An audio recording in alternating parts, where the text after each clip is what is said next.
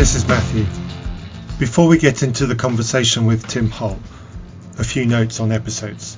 I had some feedback from the previous episodes about the fast forward effect I included in the edit. As a result, I have re edited the previous two episodes to reduce the volume and length of those effects. I apologise to anyone who found them uncomfortable. Please be assured that should I use the effect again, it will be quieter and shorter. With regards to upcoming episodes, Christian Evidence Society is once again running a series of online seminars which Andrew and I will be attending and reviewing, the same as we did last year. Darren will also be joining us again. These run for four consecutive Tuesdays starting March 1st. If you wish to join in on these, there is a link in the show notes to the appropriate page on the Christian Evidence Society's webpage where you can register to attend. The sessions are hosted by Eventbrite and there is no cost. The web link also includes a link to the videos from last year's sessions. So if you listened to our reviews last year, you can also view the original sessions and see if you agree with our thoughts. Hello, everybody. Welcome to another episode of Still Unbelievable. This is your usual host, Matthew. I'm running solo for this show. And the reason why I'm running solo for this show is my guest is uh, Tim Hull. Say hello, Tim. Hello. Hello, everybody. Thanks for having me on, Matt. I appreciate it. Thank you, Tim. And the reason why it's going to be just Tim and myself is Tim and I have a bit of a history going back a couple of years on Facebook, on the Unbelievable Facebook group. And I'm sure most listeners are familiar with the Unbelievable podcast. So, Tim and I have a bit of history in various interactions. I can't even remember when it was we first interacted, Tim, but I'm sure it was yeah. a couple of years ago, yep. uh, at least sometimes those conversations have been a little bit spiky and sometimes not but i think over that time and i'm going to let tim uh, agree or deny this at his own leisure but i, I believe there's been a bit of respect uh, earned between us both. So i certainly liked him. And but sometimes the conversations that we have don't reach a, reach a satisfactory conclusion. Um, again i'm going to let tim agree or deny that at his leisure. No i, so agree. I, thought, I agree with all of that Okay, thank you. So we're we're starting with agreement, which is always a good place to start. So I thought actually what would be a nice thing to do is have Tim on. Let's have a live conversation together. No agenda in play. The only stipulation that I've given to Tim is I'd like it to be a friendly conversation. I don't want this to be a debate. I'm I'm not a fan of debates. I've said that uh, on this, and I certainly don't want raised voices. I want this to be a conversation about various things. Saying it out here now to Tim no question is off limits. The worst that can happen is I'll say I don't want to answer that. And we will have a conversation and see where we go. So we're going to touch quite a lot of things, which probably means we're not going to go deeply into any specific subject. But hopefully, what will happen at the end of it is we'll have a bit of an understanding of where the two of us are, where we agree, which I think would be a really good thing. So I'm not sure that I'm not even I'm less clear on what we agree on than what we don't agree on, which is probably a bad place to start. So let's try and remedy that first, right, and right. and and see see where the conversation goes. So welcome on to Still Unbelievable, Tim. Tell my listeners a little bit about yourself. Yeah, Matthew, thank you so much for having me on. Uh, my name is Tim. I'm currently a pastor at a church uh, just north of Charlotte, uh, North Carolina, uh, in the States called Image Church. And I also am the executive producer for a YouTube ministry called The One Minute Apologist, which some of your listeners might be familiar with. And I also have my own channel called Dealing with Deconstruction. So my channel specifically is trying to address some of the reasons that people leave Christianity. If maybe they're on their way out of Christianity, they're starting to, to just really question the faith. Uh, something has, you know, in a sense triggered them right? And that's that's an official word. I talk about that. There's a trigger event. I'm not just using it as like the you know you know snowflakes get triggered or whatever. This is a trigger is there's actually a trigger event that causes people to start questioning their faith. There's a variety of those different trigger events and i want to try to catch people and deal with some of the things that tend to trigger people on their way out. And then uh, you know talk about some of the the setting conditions that people find themselves in like a legalism or like an over textualist or like an over spiritual super charismatic because some of those things can be the setting conditions can then lead people on that journey or set them up to be deconstructing or, or essentially disaffiliate or leave Christianity altogether. So I think Matthew, that's where you and I were, you know, kind of talking a little bit about some of that. You're in my dealing with deconstruction group as well, so we have some conversations yes. there. And again, you have always been cordial and nice, and yet we oftentimes on Facebook we don't get a chance to kind of really dive deep and are just limited by language and time and whatnot. So having this conversation is fantastic. I'm I'm really excited about it. Thank you, Tim, and thank you for that compliment. I I'm aware that on social media I'm not always cordial, so but I'm aware that when I'm in the dealing with Deconstruction group, I'm in your group, not my group, and so I probably behave better in that group than I do in the unbelievable group because that's much more of a bullpen.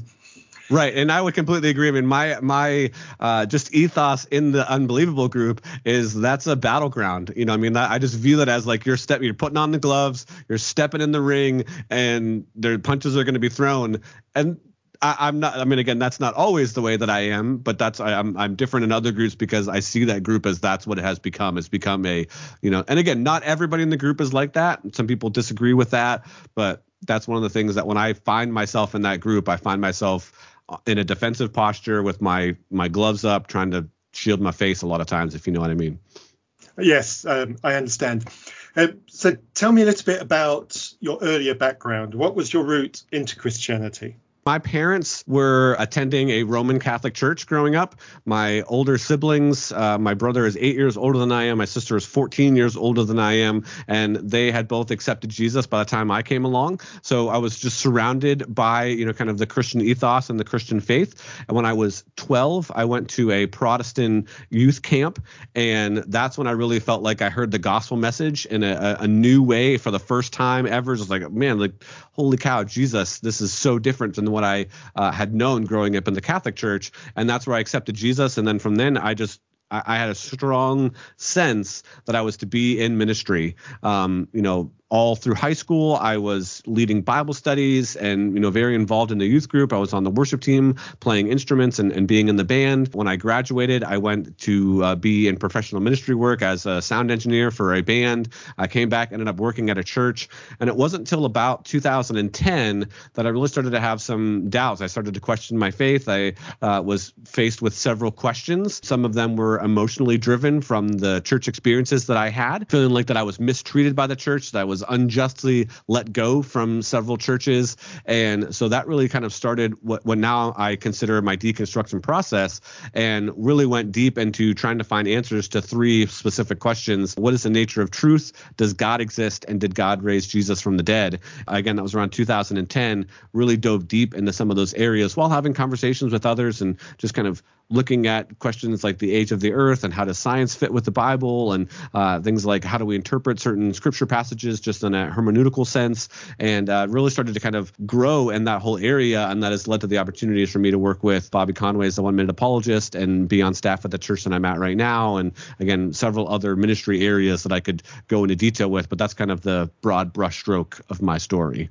Thank you, Tim. For my own curiosity, and this is purely my own personal curiosity, tell me a little bit about the transition from Catholicism to Protestant Christianity. Would you classify yourself as an, as an evangelical Christian now?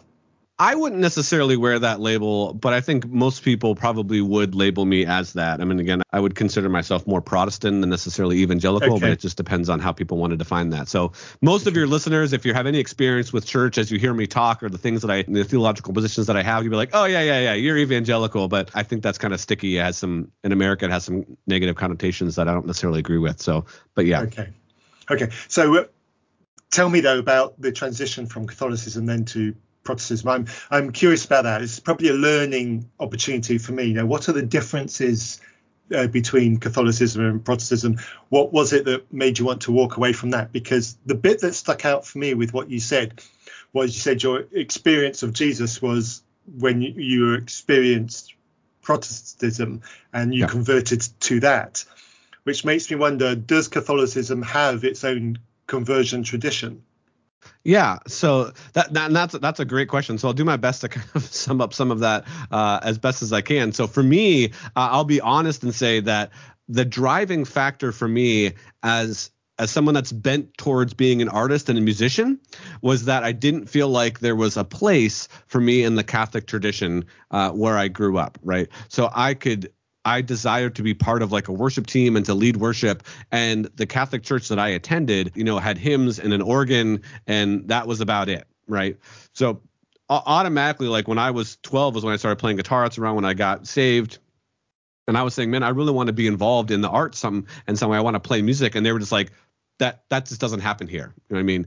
And so that started it off on a bad foot. Again, that's not a theological reason. That's kind of more of like just a, an inclusive reason, just the things that I desired. And so I knew that there was churches in the area where they had youth groups where they had bands that played guitar and drums and bass and you know had keyboards and vocalists and they were jumping around and that was really where I wanted to be. And so that was kind of when I went to the Protestant youth camp, that's what they were doing. There was a full band on stage, just you know guitar, drums, bass, keyboard, four vocalists. I was just like, wow, that is really cool. I feel like I could fit in to that worship team, right? So uh, it's it's always about Jesus, but for me initially, the reasons that I started questioning my Catholicism was more around where I could fit in, right? It wasn't until later it wasn't until i the kind of the deal that i had with my parents was you have to get confirmed in the catholic church and after that you can kind of do whatever so as i grew older you know 15 16 and again i'm not like this super intellect where i dove into all this theological uh, you know uh, information, but I started to ask questions of my my catechism teacher,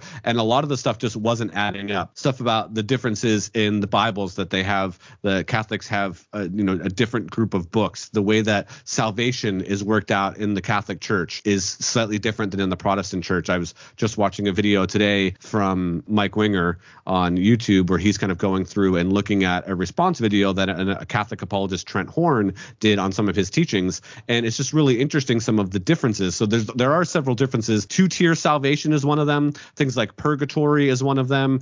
The place that Mary has in Christianity is different between Protestantism and Catholicism, but I would say probably the most significant difference is the way the authority structure. So the authority structure in Catholicism, and again, I'm going over this really quick, so there's a whole bunch of details that we could go into. Is in Catholicism you have kind of a three-tiered authority structure. You have the magisterium, tradition, and scripture. And so the magisterium is essentially like you know a group of theologians. There's the the the priests and the bishops and the cardinals and the pope and stuff like that. Um, and then you have tradition. You have what what has been believed throughout the age of the church, and then there's scripture. And so none of those really conflict necessarily. They all kind of go together.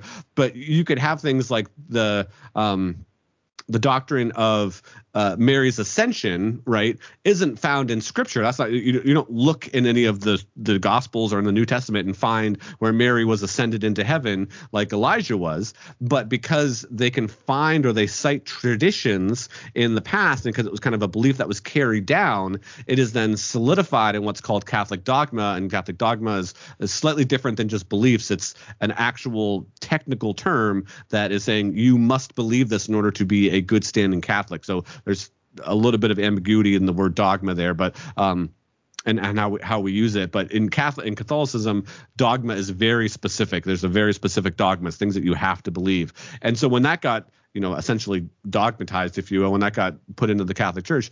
A lot of those things, I'm just like, yeah, I think that there's a, a, different and better way to practice the Catholic faith than to have these different authority structures and to have the magisterium and tradition. And so that's where you get the doctrine of sola scriptura that isn't shared by Catholics that most Protestants would hold to, and that is that the sole rule of the Christian faith, how you're supposed to live, is first and primarily found in scripture. That's kind of like I would see as kind of the major difference is that where Catholics are going to be appealing to things like the magisterium and tradition and also scripture, the Protestants are are primarily going to look at just scripture alone for how they live. And and again, a lot of Protestant denominations don't hold the sola scriptura and that's where you get a lot of the denominational differences and you get a lot of the interpretive differences and you know that's what you're saying, well I'm scratching my head and saying there's all these Protestant denominations and but to be fair, there's probably over 500 i think was the last number that i heard of different sects within catholicism within roman catholicism. So their pitch of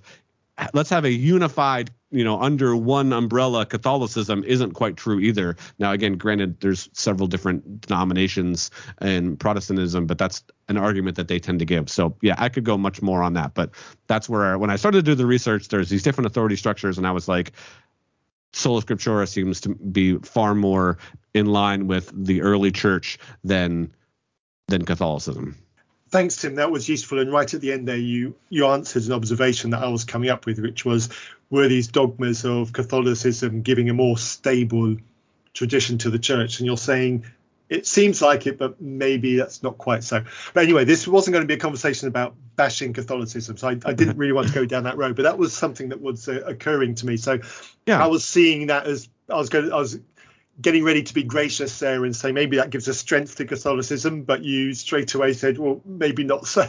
But I'm remembering from my own youth because I was brought up in a very much an evangelical environment, well, in the missionary environment. Yeah. Uh, I, I, can't remember how much I've told you about my background, but yeah, yeah, I was please. brought up in the missionary environment in Zambia, and that was very much rigid and young Earth creationist and probably evangelical as well. Although some of the traditions that we see in evangelicalism now, probably I didn't have in Zambia in the in the 1970s. Golly, yeah. I just dated myself. but the the bit I was going to though was I remember in my 20s being in a church in the UK and being of the opinion that Catholics weren't real Christians. And I don't know where that came from, but it must have come from that early influence from my missionary upbringing. I can't think of anywhere else where it would have come from. I did change my view on that, having been involved in various churches in the UK and getting and then meeting Catholics and um, although I, never actually been to a Catholic service if you exclude weddings.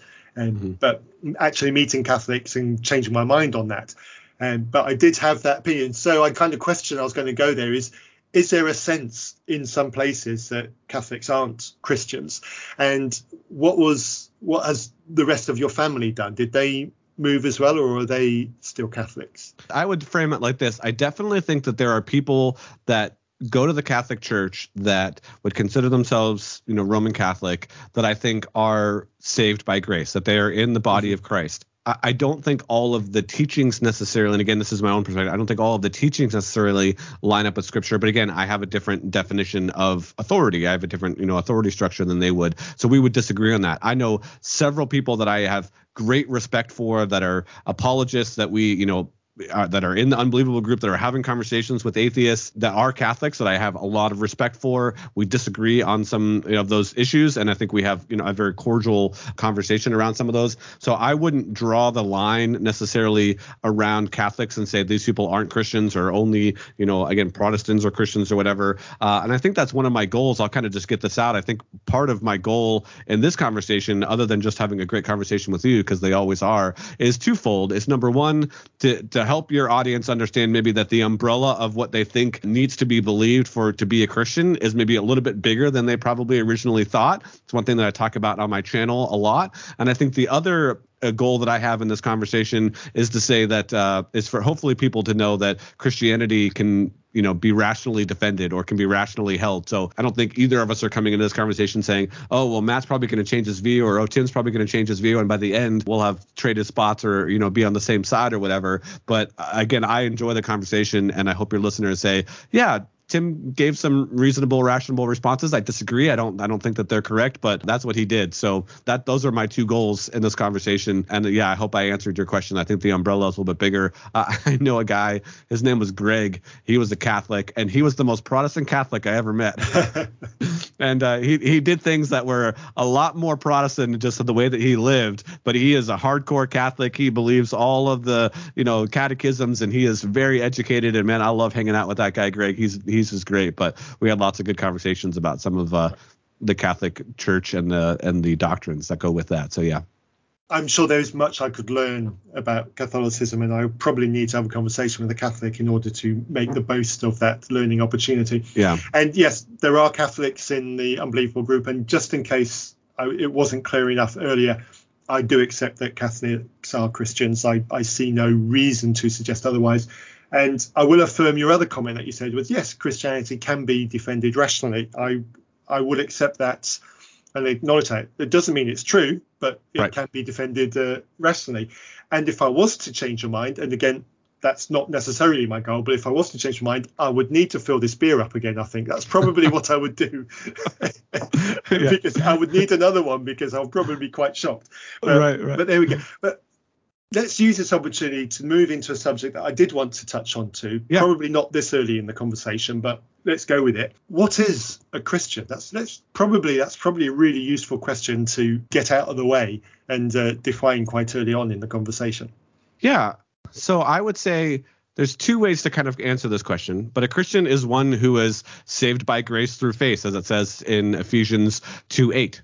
And so they've they've had a salvific experience that God has come into their life, that the Holy Spirit has removed their heart of stone and replaced it with a heart of flesh, and that they are redeemed in the eyes of Jesus. I'm using a whole bunch of like Christian language because I'm not really sure how else yeah, to say you it. Are. You right, right, are. Yeah. So I so that that's how I would present the gospel. Now the difficult part with that, and I think this is kind of more of the essence of your question, is how would somebody else know if somebody is a quote unquote true Christian. And that's where it becomes a little bit more difficult. So, in the same way that an x ray machine is going to be able to diagnose whether or not you have a broken arm, but it's not going to do anything to your arm specifically, it's not going to heal your arm. It's just going to look at whether or not your arm is broken. It's just going to give you a picture of the bone and whether or not it's cracked or not. I think in, in a similar way, we can use people's works or people's actions to make a similar judgment, right? So, those actions aren't going to save anybody, right? In the same way that the x-ray machine isn't going to fix your arm,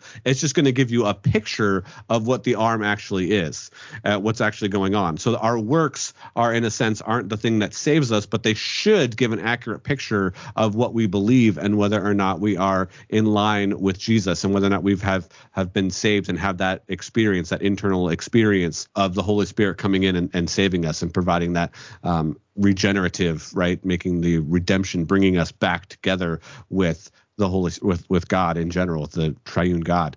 So again, it's it's hard to answer. It's like who is or what are the you know what are the beliefs of a Christian, right? You could you could go down that road as well. And I think beliefs in that sense inform action. And so if you have right beliefs, uh, you should have right actions, and vice versa. Those two things should go together. I would as like kind of a what are the doctrines that must be in place that you know if that's the the nature of the question i would go back to things like the apostles creed or the nicene creed that are biblically supported that are kind of the basis of mere christianity as cs lewis would write in his book of mere christianity. And i think beyond that there may be other arguments that you could use that are kind of supported by those beliefs in the creeds that may be pretty important or maybe pretty well argued but they're not necessary in that sense. So and i think and the other way that you could you could maybe outwardly affirm some of those things but inwardly not necessarily be saved. And i think the the opposite would be true although i think that is less likely. I think if you are saved there will be outward appearances of that you know?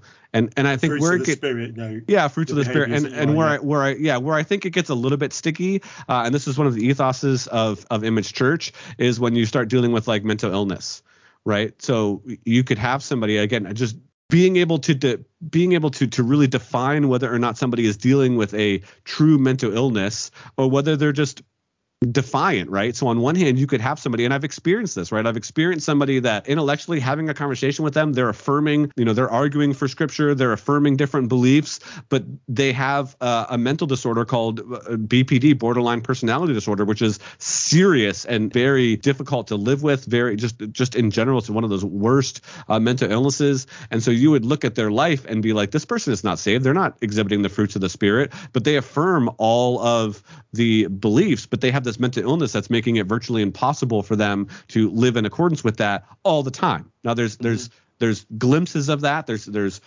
you know, and with any mental illness, there's long periods of time where you're not experiencing the effects of the mental illness or not, and then something triggers it and it raises its ugly head and comes back or whatever. So so there is healing there. There's there's a difference. There's the spirit is working in their lives, but I think there's always that battle. So that's that's like the caveat. I think that can get muddy sometimes. Okay. At risk of treading on dodgy ground here, would are you saying that you would you affirm that that person is saved, or you hold a question mark over their salvation just from my experience with that particular person that I have in mind, I would say that yes, that they were saved or that they are saved. Okay. Uh, just because I mean I did life with this person for four years. I mean they were a volunteer on my team. They were in our friend group. I mean we had very close relationships as far as you know just platonic friends or whatever. But there were times when I had to call the police on this person, and there were times when yeah. I dropped them off at the hospital because I was afraid that they were a risk to themselves or, or hurting somebody else. I mean you know so yeah so there, I think that there I, I would say yeah I, I knew enough about this person that just from my own judgment that I would say that yeah they were a Christian and that they were saved, but I can't be sure of that. I don't know their okay. I don't know their heart. I don't. Hmm. That's up to God. I have no idea. Yeah, I understand that, and I think I know where you're coming from. Not exactly the same thing, but I've known people who were Christians who claimed they used to be drug addicts, but they were able to throw their addiction after becoming a Christian. But I've also known a smaller number of people who have still struggled with their drug addiction into Christianity. And with drug addiction comes poor behavior. Yeah. Uh, it, there comes a desire for money. And if you haven't got the money for your fix, you steal stuff so you can get hold of the money. And those habits remain when you're an addict, whether you're a Christian or not. And yeah. Those can be quite difficult times. Yeah.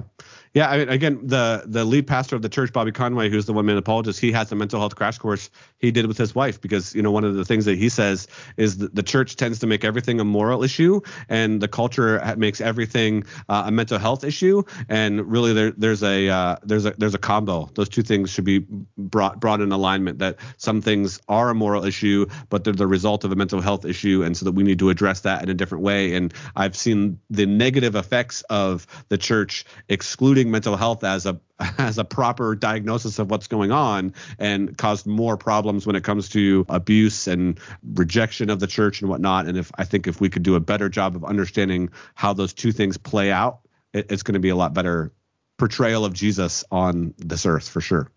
Okay, thank you for that. To go back to my earlier question about what makes a Christian, I've got my own thoughts mm-hmm. on that particular question. It'll be interesting to see what what you think. Yeah. So I've got one of two thoughts on the answer to my own question. One is all you need to do is genuinely believe.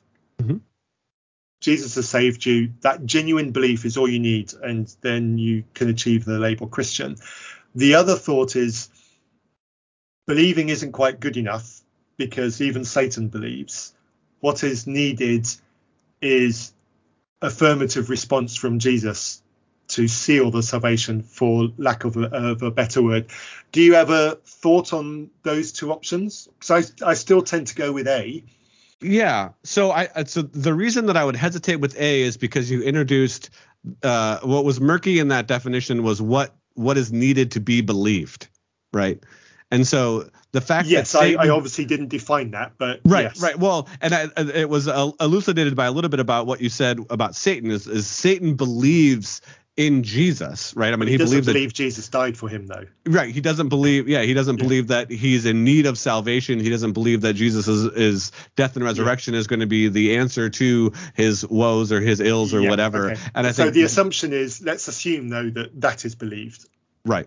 Yeah. So I would say that that would be a little bit different uh, yeah. in, in essence. Now, the, the question that has gone back for ages, right, has been what role do we, does the, our will play in our ability to do that, right? So our my you know mm. Lutheran Calvinist friends would say that we have no ability to to choose God. We have no ability to believe that we are sinners in need of a savior apart from an, an a work of the Holy Spirit. And on the other side, my Arminianist friends, right, would say that no, that's something that we can do, and I tend to land kind of in the middle, and I'm a what's considered a Molinist, and I would say that uh, you know essentially the difference is that God allowed for our accounted for our free choices before he created. And so therefore it was our free choice. And uh, in this moment, we are still able to choose freely to accept Jesus, which is slightly different than the Calvinist position, but not quite the Arminianist position that says uh, that God might not know the future or didn't didn't know what was going to happen. So, but that's okay. a whole other discussion. yeah, well, yes, it is. We could potentially touch on that, and you'll probably see this coming. The subject of the one and only post that I've made in your Dealing with Deconstruction Facebook group mm-hmm. about the most common critique that people like me get from other Christians is I was never a Christian in the first place. Yeah. And most of the time that comes from people who are towards the Calvinist end of the, the rainbow that, that you've just painted for me there. And I'm not at all surprised by that. I obviously reject it completely. So where do you sit on that? And let me test the water here and be absolutely blunt. Was I a Christian? I don't know, and that that's what I said. I mean, that's that's really the answer that I that I tend to give because um, if I'm being consistent with my definition of Christian is is one who is redeemed, I don't know whether or not you have been redeemed. I don't I don't know that status of you that that's only god knows that. Again i can look at actions or beliefs that you had in the past and make an educated guess. Uh, when i'm talking theologically some would say once you're saved you're always saved and mm-hmm. you can't reject god. And so there's that position that you're introducing but that assumes that the person was at one point. And again i don't know that. So a typical response might be so like I, i'm married my wife she name, her name is jen she's amazing. But if someday in the future if let's say you know something happened and jen and i got divorced or you know let's say she tragically died in a car accident and somebody asked me 50 years from now did you know jen? Right? And i said no i never met her. They would be like well yeah you have. Like of course you have. Like there's pictures and we have all this evidence and whatever. Like you know we can look back at your kids right? Like you have kids. And if i just denied that i even know it you'd, you'd scratch your head and be like well what? You know? So if being a christian is on some level tied ontologically to meeting Jesus, right? Either one of two things to be true. Either you have met Jesus and now you're just in some sort of cognitive denial that you have, right? Which would be weird. And I'm not saying that you are. Or you never met him in the first place and you met something that you thought was Jesus, right? Mm-hmm. And I, don't know the answer to either one of those things. And so I have no idea. I can't answer that question for you specifically or even theologically because my theology of once saved, always saved is pretty murky. So I wouldn't even go down that road. All I would say is if you met Jesus, I would have a hard time thinking that someone would be able to then deny later that they had met him. Not that that's impossible. I just have a hard time believing that. Okay, I'm I'm tempted to be cheeky and say answered like a true politician. Right, I, right, right. I, I do appreciate that actually in what you've said, there is a genuine struggle there and, and a desire to be honest. So yeah. I want to say I want to say thank you to that. I, I appreciate it. If I may hazard a guess, some of my audience will be a little bit disappointed because they want to hear a Christian affirm their former faith that that they were a Christian. Let me just go down this road because I think it's yeah, certainly important. It's this is certainly important to me, and it's certainly important to a lot of the the post-Christian community. Right it's a really good and effective way of garnering trust from that community to yeah. say yes you were a christian. It's a few short words but they actually go a really long way. Now i understand theologically why some people can't say those words and will say the opposite. I i get that. But the difference that makes to people like myself and to other former believers those words, yes, you were a Christian, make an enormous difference. And the first time I was told, no, you were never a Christian, it took me by surprise. I knew it would come. I just didn't expect how soon it would happen. And I didn't expect the ferocity with which it happened. Yeah. And I wasn't prepared for it. And how I respond to that accusation is completely dependent on my mood. Sometimes I'll brush it off and move on because I know from experience those conversations never go anywhere. I have even only this year, 2022, tried again to have that rational conversation and it never goes well. No matter mm. how calm and rational I try to be about it, if the other person is really embedded into their Calvinism, they simply won't get it. They won't accept it. And it's really frustrating. And I've got 15 years of experience of trying to have this conversation. And every tactic I've tried has failed to deliver a different result. Right. And sometimes I just go laser eyes, nuclear on them. And yeah, that doesn't make me look good, but I feel a lot better afterwards. just to say, as, as much as for your benefit as the, the listener's benefit, hearing that affirmation makes a very, very big difference. And I just want to say again, yeah, thank yeah. you. I, I, get that you're struggling with that. It's it's a hard one yeah, and, and I mean, again, I think it's being honest, and I, I, appreciate what you're saying. And man, I feel I actually have a video on my channel about this and whether or not it's advantageous at all to to tell somebody that, right? To be like you you weren't a real Christian, because I don't think it is. Because I don't, again, I don't think we're in a position to be able to know that. I just don't think we are. I think that's clear from mm-hmm. Scripture that we're not able to know that. We can make a good guess. We can again, there there could be evidences on either side, but whether or not somebody actually is truly saved, which I again, I'm being consistent and saying mm. the definition of a Christian is that you are you know saved by grace through faith. And i don't know that at all. So i do have a video on my channel and i can fully empathize and sympathize with where you're coming from. I could imagine it on some level a similar situation to ask the question about like what does it mean to be an american right? Let's say that i moved i became your neighbor and moved just up the road from you there in the uk and you know 40 years down the road, right? I have the amazing, fantastic, wonderful English accent that you have, Oh, and thank uh, you. you know, I've completely denounced all, uh, you know, um, American, uh, you know, just beliefs, and um, you know, uh, no, no. Someone's like, "Oh, are you American?" I'd be like, "No, no, no, no, I'm not American. I'm, I'm, I'm totally British, man. I'm totally British." And uh, and they'd be like, "Well, wait a second. Well, where are you born?" I was like, "Well." You know, I was born in Pennsylvania, and they were like, "Oh, well, then you're an American." And you're like, right? And so it's like, what is it? Again, it goes back to that. What does it mean to be an American? Does it mean that like, are you born there? Is it citizenship? Is it uh, held to a certain ideals? Right? I mean, that that's a big debate. It's like, well, if you know, if America is built on Christian ideals and you're not a Christian, then can you be American? Right? I mean, we all these debates happen all the time. I'm not affirming that. I'm just saying I've heard people say such things. But like, so it's like, what does it mean to be an American, or what does it mean to be British? Like, can you you know, can I denounce my American views and move into, you know, the UK and say, hey, I'm now British? And, you know, it's like, well, no, it's like you're always an American in that sense. If you define being an American as someone born in America, then it would be impossible for you to denounce that. So, yeah, it really comes back down to that definition. That's why I started with that. Yeah. Yeah, yeah, yeah, good one. And on on the subject of uh, light-hearted nationalities, I drink tea at work, so I'm clearly English. Right. I I don't have a gun and I don't eat meat, so I clearly can't be American. well, that's funny because I don't have a gun either, and I don't eat meat, and I, don't know. You might you might categorize me as American, so we'll see. But that's that's why it comes back down to definition. And I drink tea. I literally drink English breakfast tea every Well, morning. There you go. Then you're clearly not an American. Move Right, exactly. That's what I'm saying, right? We just, that would just prove my point, right? Who knows what nationality I am now because I'm not American, even though I was born here. So, right. You, although you do sound like one. Uh, yeah, it's, this is true. This is true. Um, I won't try on. I was practicing my British accent last night at dinner, and my family said, "Don't, don't, don't do that." So I was like, "Okay, it's fine."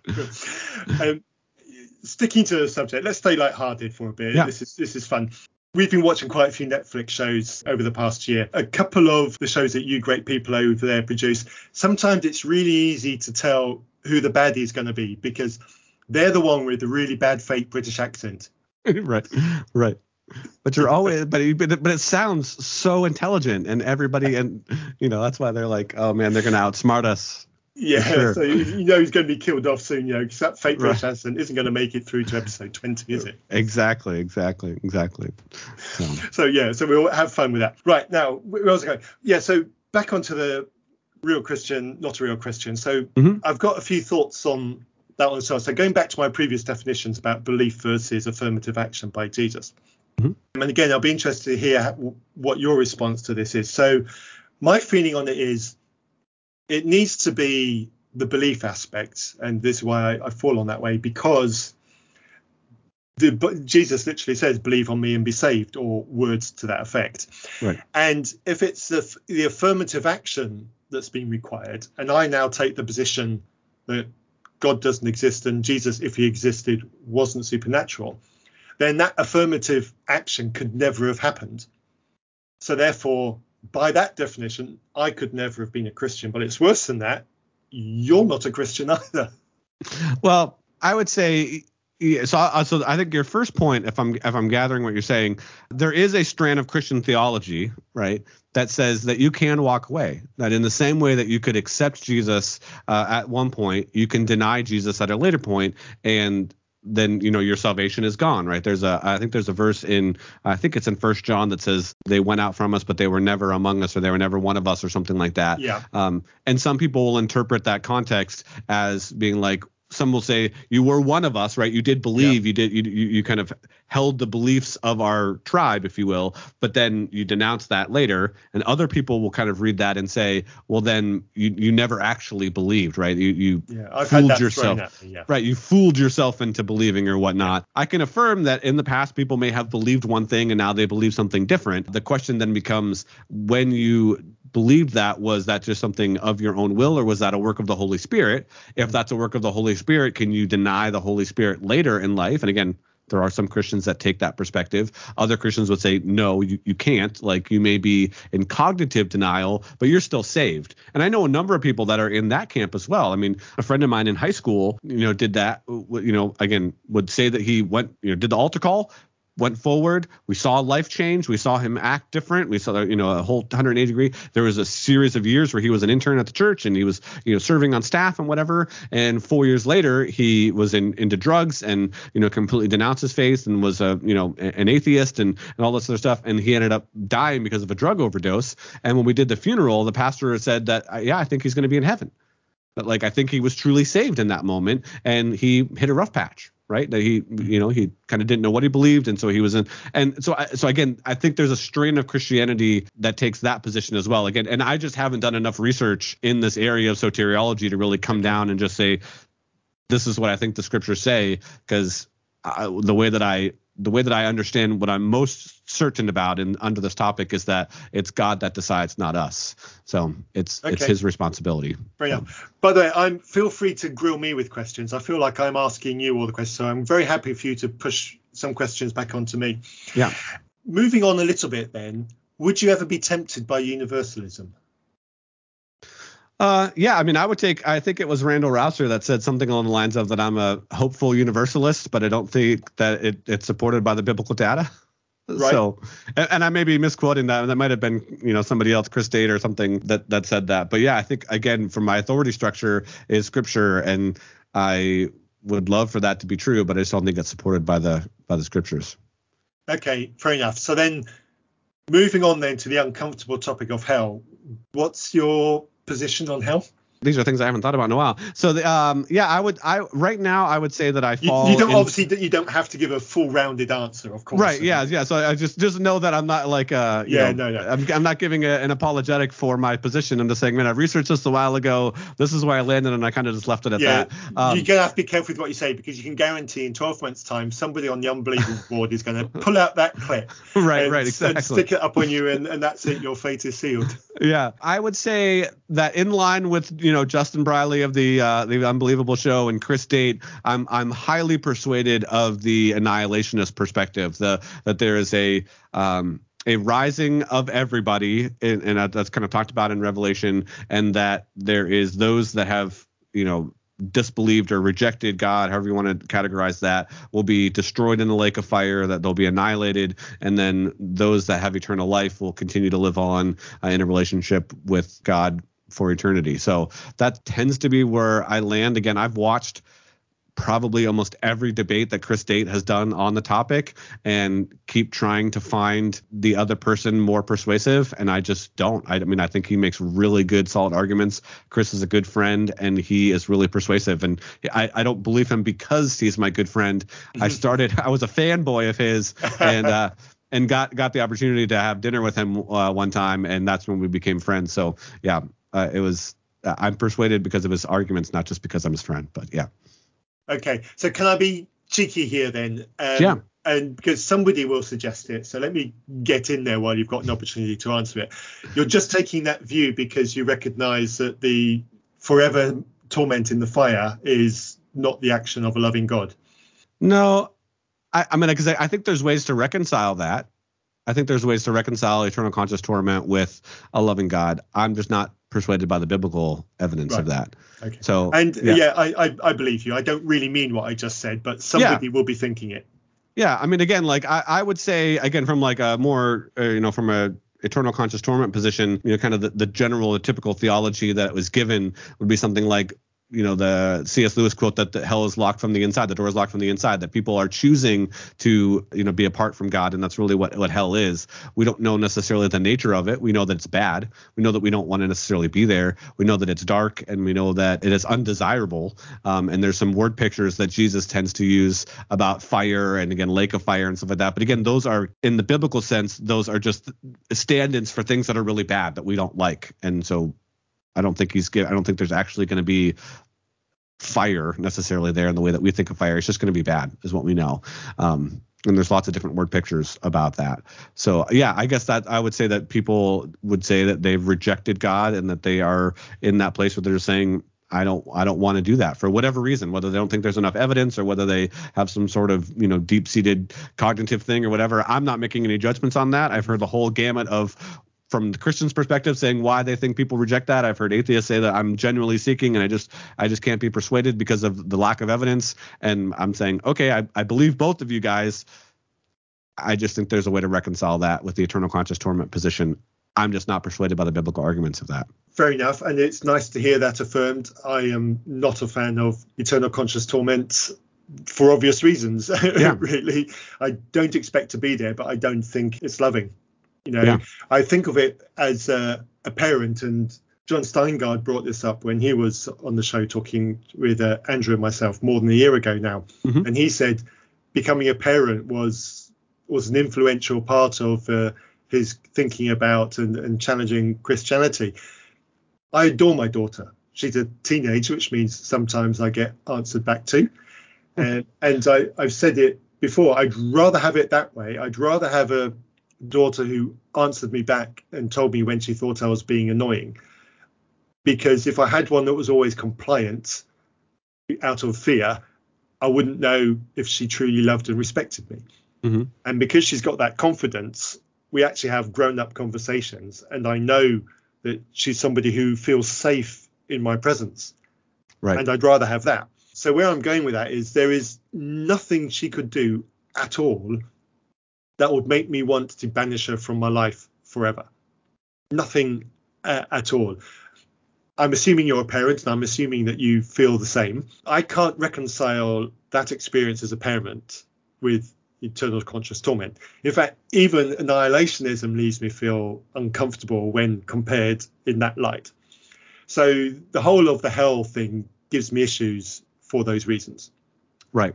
Yeah. I mean, I, I, a couple responses. I mean, not responses, but uh, a couple thoughts around that. I think one of the things that the church has done a not so great job about is making clear lines about what's kind of anthropomorphic language, what's kind of relatable language in scripture, and what is, you know, character or, or nature of God. And again, this you, know, you could be like, well, that seems a little bit deceptive, but I think there is a clear distinction between the holiness and the set apartness of God and our humanity and, and our the way that we are now and in this in this current existence.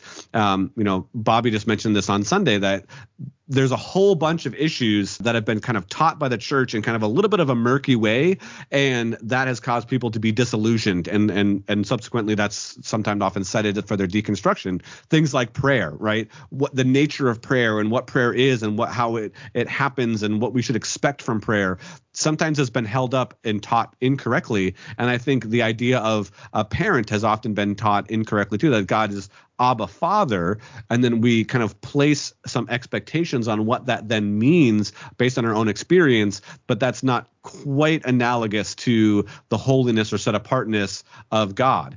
And so, you know, I, think there again, there, there's different analogies that we can use with that, but I think the church in general, there's several different areas, and I'm gonna eventually address some on my channel that kind of fit into that category, if you will. And I think the idea of parent or buddy or friend or whatever of God can go too far and then mm-hmm. we can run into some different issues with that what that really means but yeah i agree with you that there's definitely some good arguments for wanting to eliminate the idea of annihilationism or even eternal conscious torment and have universalism be the way that it really is the way the reality really is but yeah it feels more comforting it does. It does. That's why I said I'm a ho- hopeful universalist, yeah, right? But not convinced by the argument. So that's yeah. That's why I started started there. Yeah. Okay, well, I won't try to convince you either way. Let's move along a bit then. Whenever I give my testimony, exitimony, whatever the right word is for an exit testimony, we need to find a way to mash those words together yeah, to come up right. with something slick. I always cite evolution and understanding of science as the major influence in, in my leaving Christianity. I was brought up as a fundamentalist young earth creationist. It took a long time for me to shake off bits of that, but it lingered around well into my 30s. It wasn't until I properly accepted evolution and an old universe and lots and lots of stuff that goes with that that the cracks in my Christianity started to come. So, do you have a firm opinion on that whole sciency uh, debate there? where where do you sit? Is it important where you sit? In, yeah, in I, I do. I mean, and this is this is where we can get into kind of some of the you know maybe I'll start asking you some questions. But I think for me, I would tend to go with an intelligent design model, something along the lines of Stephen Meyer in that sense, uh, where I think that common descent is true. Right. I think change over time is true. Whether or not I hold to uh, there's a there's a group called Biologos, and they would basically just kind of adhere to the general naturalistic, you know, kind of methodological viewpoint of evolution. I think I don't necessarily think that position is true. I'd you know, Jonathan McLatchie is another one that I I would tend to kind of line up with in that area. But I think whether or not you hold to evolution or whether or not you hold to some sort of creationism, I would say those are philosophical conclusions, uh, not necessarily scientific conclusions, would be how I would categorize it. So, in the way that I'm thinking about it. Now, again, you could look at it from saying, yes, change over time is, is happening, but if you're set if you have a presupposition that says that naturalism is all that exists well you have no other option other than naturalistic evolution there's no other choice there as where i would kind of say well i have different options and i'm just looking at the evidence for all the different options so for you my question then for you would be if naturalistic evolution evolution isn't true, what what if any philosophical changes would you have to make if you denied evolution, if you deny naturalistic evolution?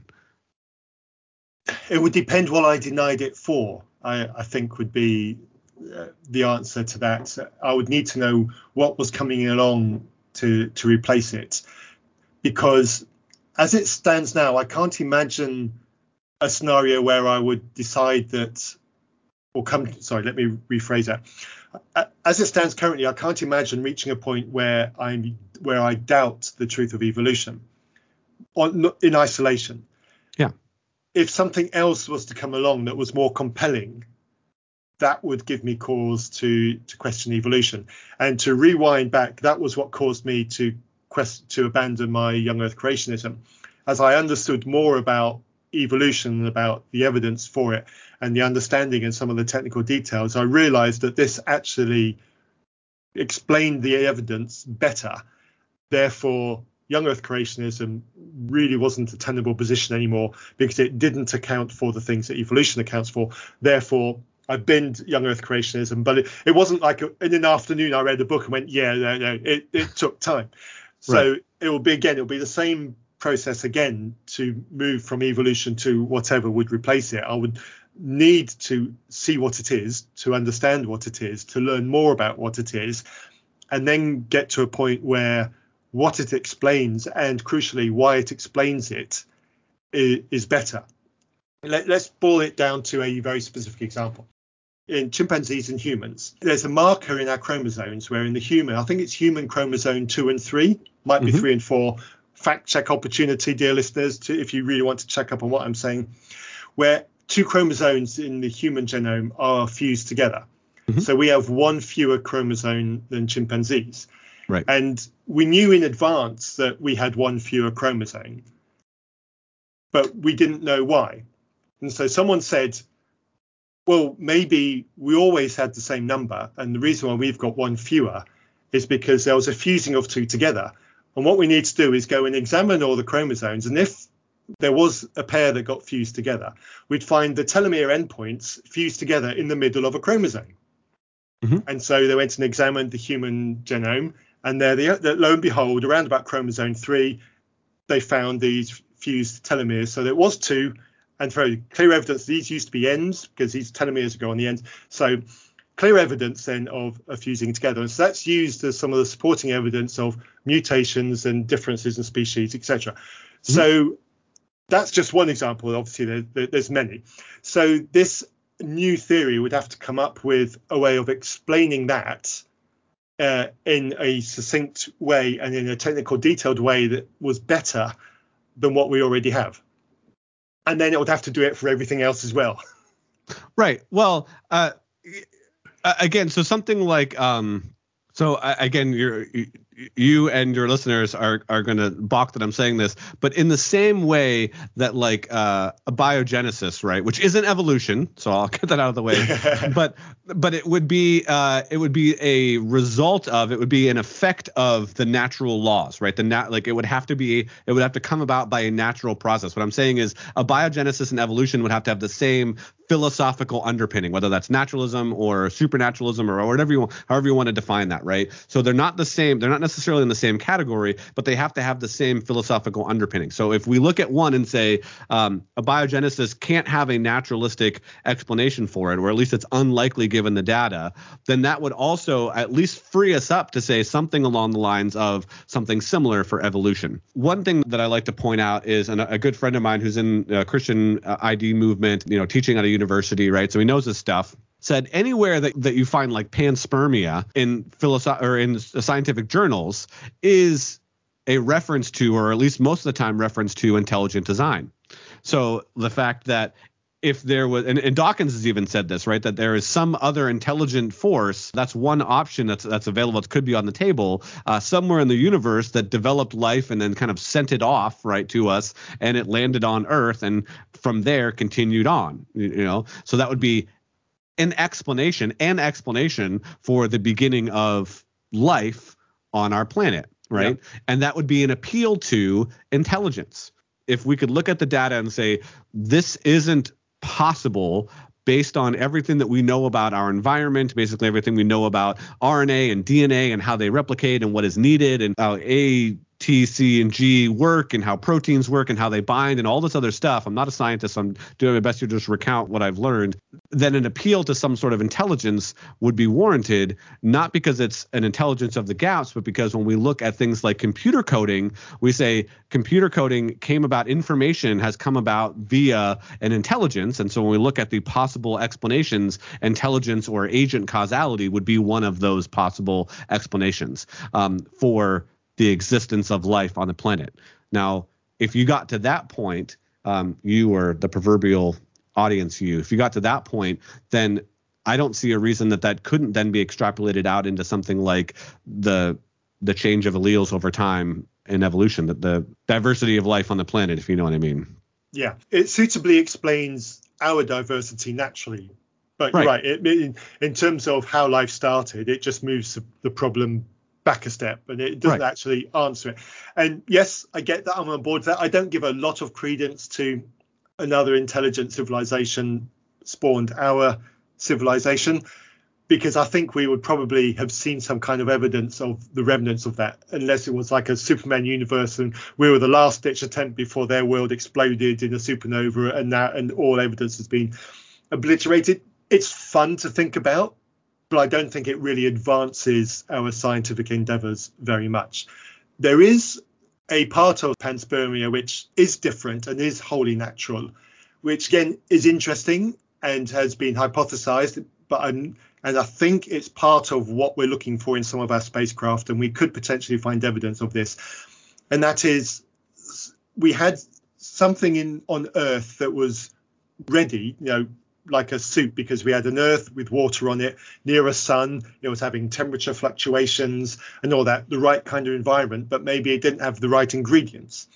And there's a an idea that elsewhere on a passing comment that either was from the early parts of our solar system or another solar system and it had microbes on it that formed in a different environment Right. And somehow they got to us, it crashed into Earth, and that was the right ingredient to get it working here. So it was a naturally formed thing that landed on Earth.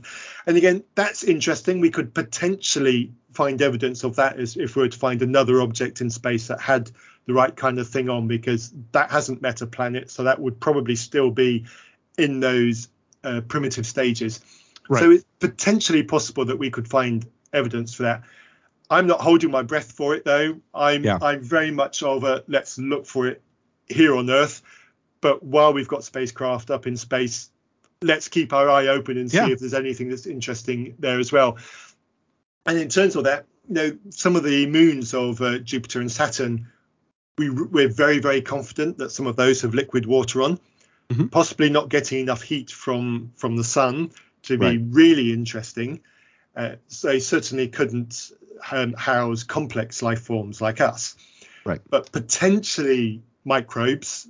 But the question is, are they receiving enough heat energy from the sun to actually get anywhere?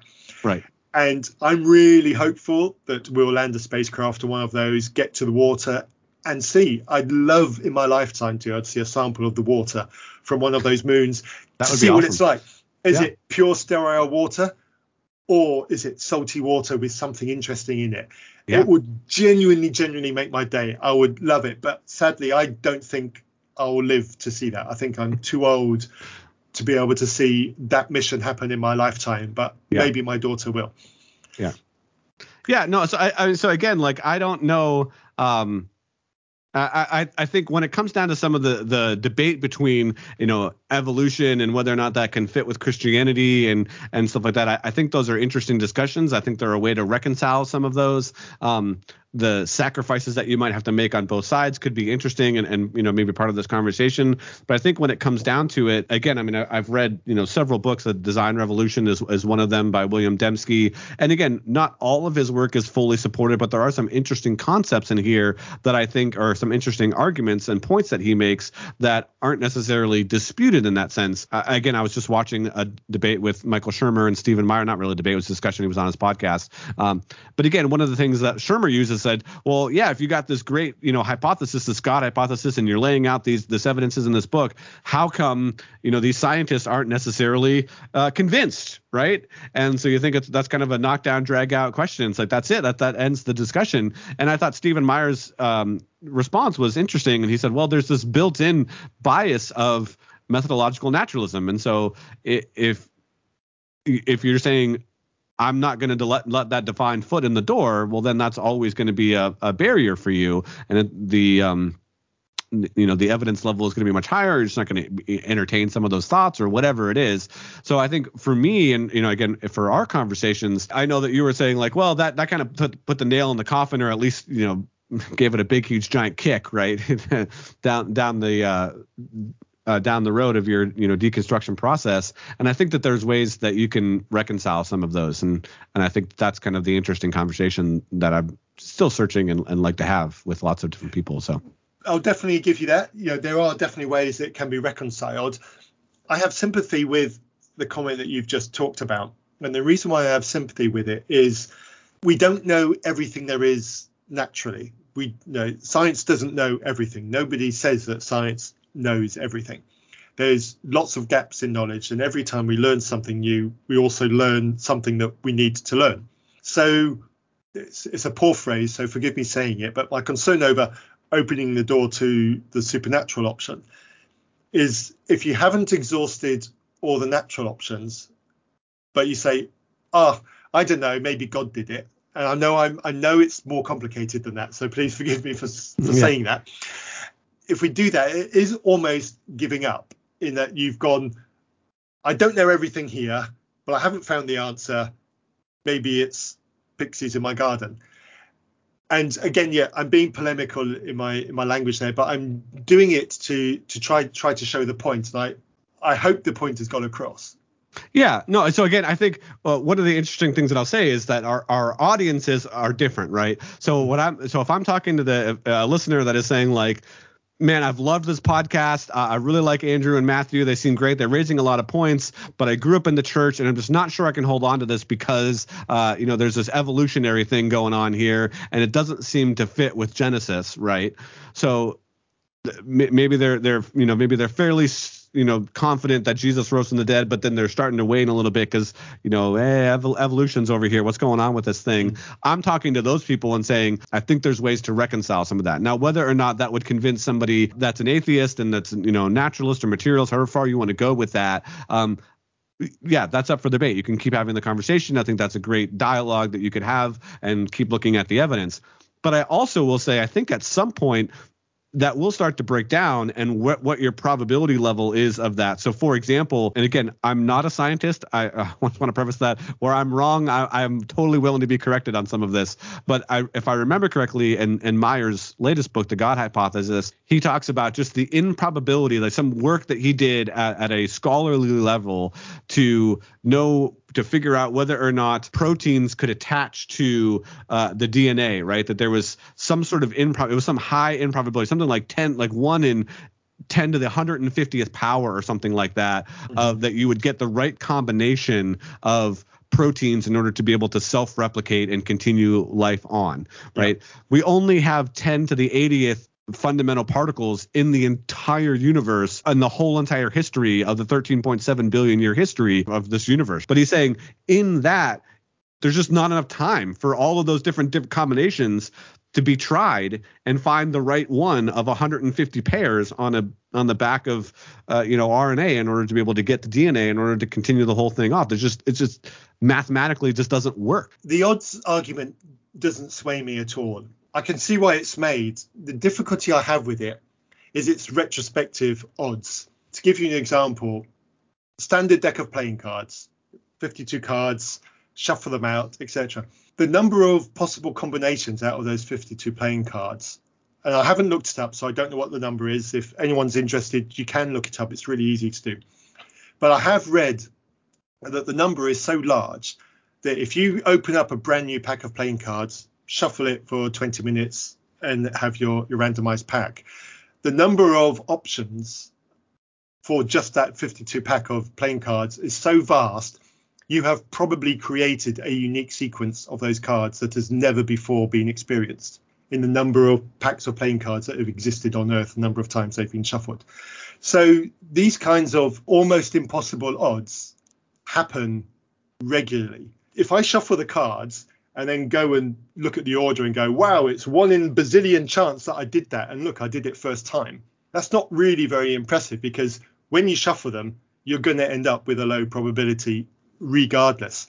And so when you go to chemicals in a boiling vat, something is going to happen. Something is going to react to something. The question is what? Now, if you're going to predict what would happen, you'd probably be wrong because the odds of you predicting the right reaction are quite low. But something is going to happen. And we don't know how many of those reactions are going to produce something interesting. Even if you think of the human body, there are many different configurations and there are many com- different configurations of, of atoms and things. So, in one respect, whatever it is that happened was going to be a low probability for that specific thing, but something was bound to happen. It was almost inevitable. The other way to look at it is some things are inevitable. There aren't low probabilities for them. Let's think about the water molecule, for example, H2O. 2 mm-hmm. two hydrogen atoms, one one oxygen atom and they join together into a stable molecule. And there's quite a simple reason why they join together in that configuration stably. Is on the oxygen you've got two connectors, on the hydrogen you've got one connector, two hydrogen, one connector each. To the oxygen one, it is inevitable that those two are going to find themselves in this configuration because there's no other configuration that they can end up with, and it's nice and stable. So you're unlikely to get any other combination of of three connected to an oxygen because the only other two that can connect to an oxygen is two hydrogen in a stable environment. So the water molecule existing like that is inevitable. There isn't another way of doing it. And so I'm imagining that when you've got that kind of physics and that kind of chemicals in a vat together in the early proto Earth, there are some things which were inevitable because of pure chemicals and physics the, and the pure structure of the way things are. So throwing big numbers at it and saying, oh, it's really, really improbable that that thing happened. Well, maybe that thing, but something was going to happen. And that something just happened to be this, but it might have been something else. But the fact that something happened was inevitable, a chance of one yeah, again, I hear you. So let me take your card analogy and relay the, the piece of information that we didn't necessarily get to quite yet, um, and that's on me. Is the idea of the specified complexity that needs to be that needs to happen, right? Like just saying that something happened is one thing, but when you say what is that specific thing that happened? So, for example, in your illustration, you talked about shuffling up a deck of cards, right? So, if you shuffled up a deck of cards and I went through and all of the hearts, just the hearts, right? Just the 13 hearts were all in order, mm-hmm. right? Mm-hmm. Ace all the way through 12, or, you know, vice versa, right? All the way through 12, right? You and I would both look at that and be like, you're a really good card. Yeah. Like you did yep. something, right? you're like card shark. Yeah, yeah, you're a card shark, right? Like you and I would both be like, wait a second, because that is a sequence that we recognize as being specified complexity, right? It's yep. complex because the whole deck of 52 cards is kind of all mishmashed together, right? And it's unique in that way. Again, it has never happened before, just as you were saying. I completely agree with that. But the difference would be that if you and I opened up a deck of cards and you shuffled it, and then you we looked at it, and then all those hearts were in a row, we, that would cause us both pause, right? And me giving an explanation and saying, well, this is just one of the, you know, 10 to 150, you know, possibilities that could have happened. You would, you'd be like, no, no, no, no. How'd you do that? Right. Like, you know, wait a second. Hold on. Go back. Let's, let's talk about how you did that. Right. Th- I think that's more analogous to what we see in, in life. Right. And, and the idea of abiogenesis of starting life and in the DNA sequence than we do just a random un, you know very low probability thing is going to happen. There is specified complexity. There is a sentence. There's a communication. There's code. There's information. Uh, all those are generally the same thing in this conversation here that is relaying a message and that is transferable to the next generation and so on and so forth and all the way down the line. That's kind of how I see it a little bit differently. I understand that, but I think that still falls foul of the retrospectively looking back at it and going, wow, that looks amazing. Isn't it amazing that that thing happened to be like that?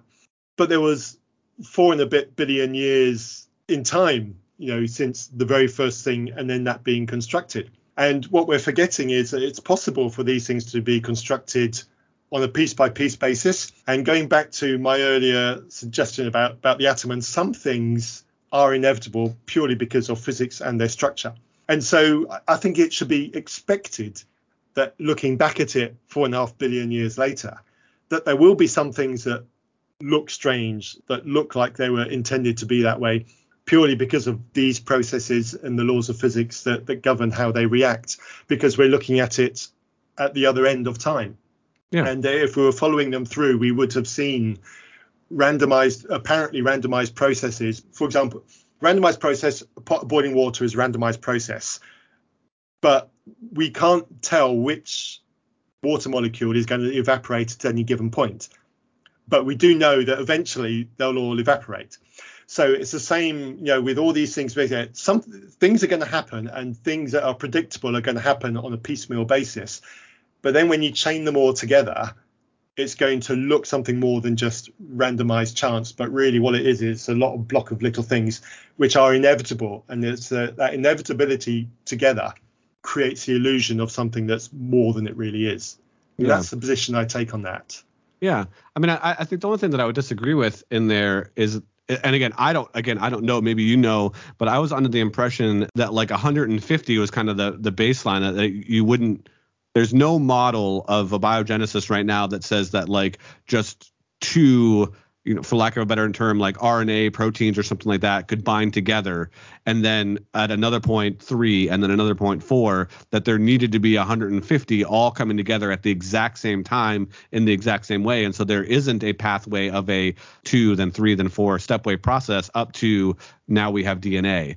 That, again, maybe you maybe you have other information. I don't but... know. That's that's the limit of my knowledge. So I don't know enough to be able to comment on that. I think the only thing that I would say is if it's 150 now, I am suspicious that it would be 154 billion years ago. I, w- I would expect it to be smaller, but I would have to bow to what the experts say on that. I don't know enough. Well, and I think it's a question of like what is the precursor to life? Like what what yeah. could have given rise to DNA? And that's what they're saying. The only and again, it's not a solid thing. And every time, uh, you know, even Meyer mentions this in his book. Every time that we get somewhere close, there's tons of intellectual um, meddling that goes on to get exactly what you kind of need. That isn't representative of the atmosphere or the early conditions or anything like that at all. And so you're saying we've done it, but that doesn't replicate with the early conditions. You have to both show the early conditions could have done that and that you had something that was then going to turn into DNA and turn into life uh, in general. So, yeah, I mean, again, the, these aren't super convincing arguments if you're already kind of in one camp or the other. I just think they're interesting things to kind of, you know, an area that you and I disagree on. So it's fun to talk yes, about. Yes, it is. Going back to what I said before about exhausting all, all the natural options, no, the, the, the science of how did the, the first living cell. And I understand that the definition of life isn't something that is easy, and science avoids answering that question. It's very much a philosophical question. Right. But let's, for the sake of argument, call the first cell life. Yeah. How that first living cell came to be, I don't know. We, the science community, I, I don't know why I said we. I'm not a scientist either. Me either. Yeah, yeah. But the science community is working hard on this subject is working very hard on trying to guess and replicate what might be the early Earth and try various things. And I know that there's lots of really interesting science going on there, and I like reading about it every time they release something. The point I'm making is we don't know what happened at this moment. We have ideas of what joined together to create the first RNA. We're fairly confident that RNA became DNA, so we've kind of worked that bit out, and now it's how did the first RNA molecules come to come about, and was there something before that, and what did those first primitive cells look like, and what were the chemicals that were around, and what was the environment? Was it a boiling puddle on a hot Earth, or was right. it something else? Was there acid? Yeah. yeah, was acidity involved? Did it live on a comet for a billion years in the cold beforehand? All these questions, and part of the challenge of science is working out how we can test these various scenarios. But what we can do with the, the natural options is to a certain extent test some of these environments. We can put sure. a we can put a bell jar over something and we can heat it and we can prime it with certain chemicals and we can try and approximate things and and see what happens and you know see the result and measure the results and say okay well that happened you know may, maybe that's nuts you know can we what happens if we tweak the components etc to then introduce the, the supernatural as an interfering factor in that. I don't know how we would be able to test any of that. You know, did God cr- place that first cell there, or was it more nuanced than that? I don't know how we could test that. So my the reason why I object to opening the door to supernatural is we haven't done enough of the natural testing to say, yeah, right, we know that there can't be a natural explanation because we just haven't exhausted all the options. And it feels that introducing a God option, which we can't test the detail of, is almost giving up. I kind of see it as a lazy option because it introduces something that we can't validate. Right. Uh, so I would say two things. I, again, I would say, uh, you know, again, Meyer in his book, and I knew we were having this conversation, so I tried to, you know, list, listen to a little bit of the book and refresh my memory on some of it. But you know, we're talking about abductive reasoning, right? So we're looking at abductive reasoning. We're saying what's the best explanation uh, given the data that we do have. And so he, you know, he kind of has a, a long um, section in his book where he's talking about this idea of abductive reasoning. And so when he's very careful to say something along the lines of, and I'm paraphrasing here, is that it has to be a known explanation. So when we're looking at something like the information in the cell, the specified complexity in the cell, and again, I'm using specified complexity in a way that is well defined, and, and it's well defined in the computer world, in the software engineer world. It's also well defined in projects like SETI, right? So if SETI is out there, they have a criteria of what sort of information that they can use to say this is intelligent information that we that we're getting that's an information that we're getting that we think came from an intelligent source, and what's just you know random gibberish, right? So mm-hmm. that is a scientifically well-defined term. I'm not just throwing it out there. Um, but when you have something like D- DNA or the information in the cell that meets this definition of specified complexity, th- the options to us are things like chance, are things like necessity, and things like intelligence. Because you and I both know, you and I were just talking, you design programs. Like mm-hmm. that program had to come about and, and I would be willing to say that Matthew, you are very intelligent, and so you designed a program that was a product of intelligence, right? And so that is an explanation that works, right? That is an mm-hmm. explanation that should be available to us um, in order to be able to then categorize this this data that we have and abductively come to a conclusion to say what's the best explanation. And I think when it comes to again like things like uh, you know the waiting time problem which we haven't talked about but we talked about a little bit online and and more specifically of biogenesis the abductiveness argument, the adductive argument, I think works with intelligence. It doesn't have to be like, oh, well, how did God put this cell here? But it could be based on the way that the universe is designed. And this is um, Michael Jones from Inspiring Philosophy gave a TED talk on this and basically said the way that the universe, way that God has designed the universe with laws of nature as they are, human beings and DNA and evolution was a foregone conclusion in that sense, right?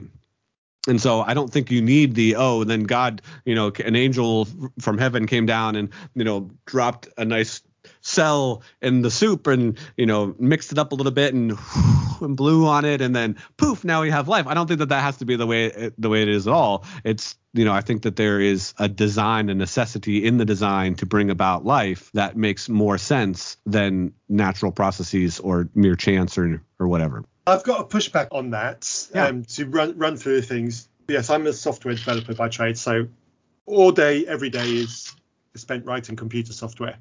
And the software that I'm responsible for, I inherited from my predecessor. I've been in my job coming up for three years now, and uh, there was a predecessor before me. So sometimes I'm modifying and changing code written by my predecessor.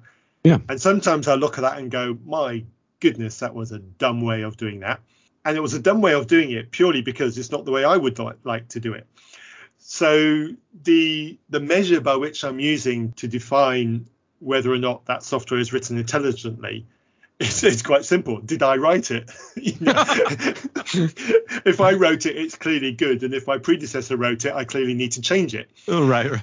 yeah, yeah. Hmm. So that's the measure. I've got something that I can use to measure it. And similarly with SETI, the one of the criteria that they use when looking at planets is high carbon content of the atmosphere of the planet because they associate high carbon content with an industrialized civilization mm-hmm. much like our own. Our civilization is industrialized. There's a raised level of carbon atoms uh, in the atmosphere. There are other more complicated ways of doing it. There are certain atoms that have a structure which happens under specific processes, so is not formed naturally. And mm-hmm. I'm, unfortunately, I should have gone and looked it up, so I apologize to you and the listeners. But there are some atoms that we can see in our atmosphere that we can see happen naturally, and there are some atoms which happen as other than carbon, which happen as a re- result of a, heavy industrial uh, activity, and the atoms are different, and we can measure that through light spectroph- spectro- spectrometers. Yeah, that's the one. I, I shouldn't do this when I'm drinking beer. I say that every single time. I trip over the big long words. So anyway, so there's something specific that we we look for, but what we're looking for is measured off what we already know. So we know the effect that we have on our planet's atmosphere. So we look for the same effect on a distant planet's atmosphere to see if there's an intelligent life form there because we're expecting to see the same effect. Right. So it's it's something that we can measure because we know its source. And it's the same with me in the software, something I can measure because I know its source. So when we go to the spec- try to apply that same to the cell, we don't know its source. We're still having that conversation. Is the source natural or is the source from a from the Christian God? Let's just say that. We don't we don't know. It's still the answer that we're trying to give. So I don't think we can use the same process to answer that question. So are you so I'm, i just want to make sure that I'm clear. So are you saying that abductive reasoning doesn't work or just doesn't work in this instance or I mean because some people would say that things like the um the, the Higgs boson particle or uh, even electrons are sought after by or concluded by abductive reasoning. And, and, so uh, that's something that I feel like we see in science. Even natural selection would be an abductive, you know, historical process because we don't see how certain genes are turned on and on and off. We just know kind of post hoc that they do. And the yeah. best explanation is that there was something selecting for that. We call it natural selection in that sense, or not we, but like you know, scientists call it natural selection in that. And so, in in a sense, we're looking at the data and saying the best explanation, given the data that we have, is this natural process we call natural selection, and it's you know because of a mutation, and there's certain genes are able to be you know turned on and off, and whatever. You know, I don't have to explain evolution to your audience; they're they they understand. But you know, so I would say that that's the same thing. So in the same way, I think that that would be open to us and, and again, then we can talk about what the nature of that designer is. Like I said before, it's possible that it could be uh, an off planet, could be an, an, alien intelligence. But if we get to the point where we conclude this more likely an intelligence than not, then we can do further investigation or a different type of investigation to say what is the nature of this intelligence? Is it uh, is it local within our universe? Is it you know beyond our universe and and whatnot? So I think that would be the the process that I would use to to investigate that. My response there is then we need to build an apparatus to test the idea because the right. Higgs boson, great idea, absolutely fabulous. I think it was about 50 years the idea had sat in a paper, the the particle had been hypothesized, and we had to build a shonking expensive experimental apparatus in order to be able to confirm its existence. The, the point is, we did it. We designed an experiment to test for it, and then we ran the experiment to test for it, and we got the result my personal favorite example of this kind of thing is the LIGO detector. I think there's one built in the United States, although I can't remember where. I think there's one in Italy as well somewhere. Basically, it's two laser beams at right angles, about a mile long. They shine against a mirror and they, they exist to detect gravitational waves. So, yeah. gravitational wave comes through the Earth from a colliding pair of stars, however many light years right. away, and it creates a tiny little gravitational ripple going through and it wiggles the laser beam by the tiniest amount, and we detect it when the light beams merge back together again. Utterly fascinating. When we first built this experiment, it didn't work. It didn't detect anything. And so the scientists got together to think about it, and they said, we didn't build it sensitive enough. We need another mm. $10 million so we can build it again. Was like, oh, all right then, in the pockets, do it again. and then they got got the result. And I love that. I love the experiment. I'm amazed and fascinated by by what it can do. But the point is, we didn't just come up with the idea and go, yeah, we're going to accept that. Actually, right. built an apparatus to try and prove it. Because if it's wrong, we also need to know because that's yeah. information. Whether whether they're right or whether they're wrong, it's a learning opportunity. We've learned something, and then we decide what the next step is. Now, if gravitational waves didn't didn't exist or didn't happen, we would have to come up with another idea to explain things. And again, right. if the Higgs boson wasn't found, we'd have to come up with another idea to explain things, and they would be thinking of another experiment. You know, they've had so much fun with the Large Hadron Collider that they're planning on building an even bigger one to see what more they can find out. Right. Yeah. So back to the whole cell thing, you know, we're doing what we can to work out how it could have happened naturally. And clever people are step by step they're doing an experiment, they're working something out, saying, okay, what can we build on that, what we've learnt? And then they do the next bit of experimental thing. Yeah. What I don't know is if God did it, how do we test that? And that's the bit that I, I want to know. That's the the big answer I want to know. Fine, if you want to propose that God did it, at what part was God involved? Was it that first cell, or was it the bits that made the cell, or was it a fully formed multiple cells together in a glob. I need to know which one of those options it was, and I need to know how you're going to test that. Right. Well, yeah, and I, I, again, our pushback we've talked about this before is that that seems more like a how answer, and I don't think we have to know how in order to say that.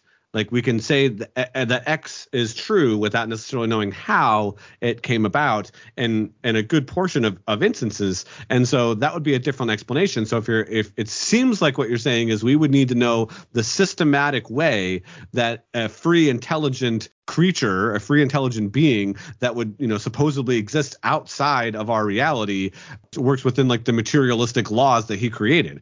And I was just like, well, the, you're you're you're working at it from a, a kind of a backwards angle in that sense. Again, I'm using abductive logic and saying all of the things that we know we have in, intelligent, you know, uh, programs. We're looking at the cell. We think that there's an, an, analogous relationship between there, and so we can conclude intelligence um, even without the how. Now we can keep looking for a how. I don't say that. I don't think that that's a science stopper um, to say that an intelligent agent did it, uh, but I don't think there needs to be more than that to to reach a valid conclusion that it happened that way. You know what I mean? Again, this isn't a sign stopper. I think it's a continuing on, but I think it would be a different category to then conclude, oh, like this is how God did it, right? I just don't think that would even make sense in a theistic abductive reasoning. you know, yeah, but see, that's exactly what I want to see, though, because when it came to the other examples that I gave you, the Higgs boson and, and LIGO, that's exactly what we did. We had a an idea of what might happen, and so we built the experiments to determine a that the idea was true, and now we're working on how it works. Gravitational waves are still poorly understood in the sense that we don't fully understand all the me- mechanisms there, so there's still study going on there. And ditto with the Higgs boson, you know, the science hasn't stopped there. We're still trying to work out. But when the idea was there, we had to work out how it exists and how it Sure. passes. One of the nicknames for the Higgs boson was the God particle. the God particle. And, yeah. And one of the jokes was you can't have mass without it. You know, the, the vibrations of the Higgs particle gives mass to objects around it. That was partly how the idea of the Higgs boson came about. Yeah. We are answering the how in that. You know, part of the experiments is how do these interactions work and produce what we've got? Because one of the big mysteries of physics is there is air gaps in molecules and in atoms and between atoms. Yet when we bash those particles together to make a desk, I've got a solid desk that I can bang on and you can hear it on the microphone. My hand Right. doesn't go through it. Yet there's more air than there is matter in the desk in my hand. So it's one of these fundamental questions about physics. Why don't they pass through each other? And it's partly a philosophical question as well. But you know, the the interactions at these really tiny levels are important to understand that mechanism. And so we are building these enormous experiments to answer the hows of these really, really ridiculously tiny particles. So I want to push back and say, yes, I absolutely want to know the how God did it, because if the how God did it was at the Higgs boson, then we don't need to keep looking for anything else because it it stops there. But we need to look in order to find out whether there's anything more. So let's say, for example, someone says, you can stop looking for anything more. God created the Higgs boson. There's nothing beyond that. And it all is Higgs boson, boson beyond. And so someone says, you know what? I'm going to keep looking. So this person keeps looking and then finds something. So that person who previously said God did it is now being proven wrong because we have found that other thing. So we need to do that, that science to find that out. So we, we need to keep going until we can't learn anymore because at the point that we can't learn anymore, which to be honest, I don't think will actually ever happen, but that's besides the point. Right. Um, at the point that we can't learn anymore, if there is if there, no answer works, then yes, we can say, let's say that God did this bit. But I I'm uncomfortable with that as an option because I can't test how God did it, and I can't test that God exists to do it. And if I can't do any of those tests, the blunt question is why should I take the idea seriously at all? Yeah, well, I think okay. So I think two things we're getting on. This is this is interesting. So I think two things. Number one, I was using I was using things like the Higgs boson and things like natural selection as a principled argument for the um, applicability of abductive reasoning. Yeah, right? So I think that there's a categorical difference between concluding something like an electron exists or the Higgs boson uh, particle exists or natural selection is responsible for you know allele changes over time and and and and God as a metaphysical explanation for all of reality, right? So there's a categorical difference. The similarity is the method, the abductive method that we Yep. use to get there. Now you, you've mentioned it several times, and I, I I don't think that you're saying this you're putting this on me but i don't think that there's that those are a god's or a science stopper. I don't think god's a science stopper in any way. I don't i, I think we should keep looking for for explanations but i think we can still use something like the abductive argument to conclude something like intelligent design right? So because that's a philosophical conclusion based on our scientific understanding and our data that we have right? So uh, I, so i just want to again i want to put that out there. Um and I think the other the other thing that you just said is the the need for kind of testability in that mm-hmm. sense, the need for some kind of how. I think is a philosophically grounded statement, but I don't think it can be applied to itself specifically as a proposition. So I think the scientific method can be applied specifically to the physical reality, but propositions aren't necessarily physical reality in the same sense. The proposition all true statements would be, you know, testable in that sense, right? And testable in a scientific sense isn't itself testable by its own methodology, right? Okay. So then so then there would have to be something else beyond that. There would have to be, well, true propositions are true because they are true beyond the scientific method or something like that. And that would then encapsulate itself. But then you have something true beyond what can be discovered by the scientific method. Am I am I it, it gets kind yeah, of a little bit of yeah, kind of yeah. It's it's possible I got lost a little bit there. I but I I don't see the, the problem and I don't see the concern. Um, I'm saying so, that, that your proposed methodology, when applied to itself, doesn't give you what you want. So okay, therefore, so that methodology can't necessarily be universal. I can't test the process of testing things. Right. You can test the implication of testing things, but you're not actually testing the thing itself, the proposition. No, I'm not testing the thing itself, but I'm I'm testing it in the sense that it tests other things. So, say for example, yeah, I know the implication. Yeah, yeah, I I know that the process of testing to find out what works works because when I test things, I find out if they work, and right. I do that enough times. I find out that actually, oh, I've got a pair of speakers here. I'll plug them in, turn them on. Okay, they work. I've got a mouse here. I'll move it. I'll see. So I test all these things on my desk because I know that if I try it, I find out whether it works or not. So I right. now know that the whole process, the whole idea of testing something is a really good way of finding out whether it works or not. So I've maybe not tested the idea itself, but I've proved that the idea works by implementing the idea. Right. And so, and what that would mean, um, what that would mean is that there there is some there must therefore be some sort of connection, real world connection between true propositions and reality. Okay.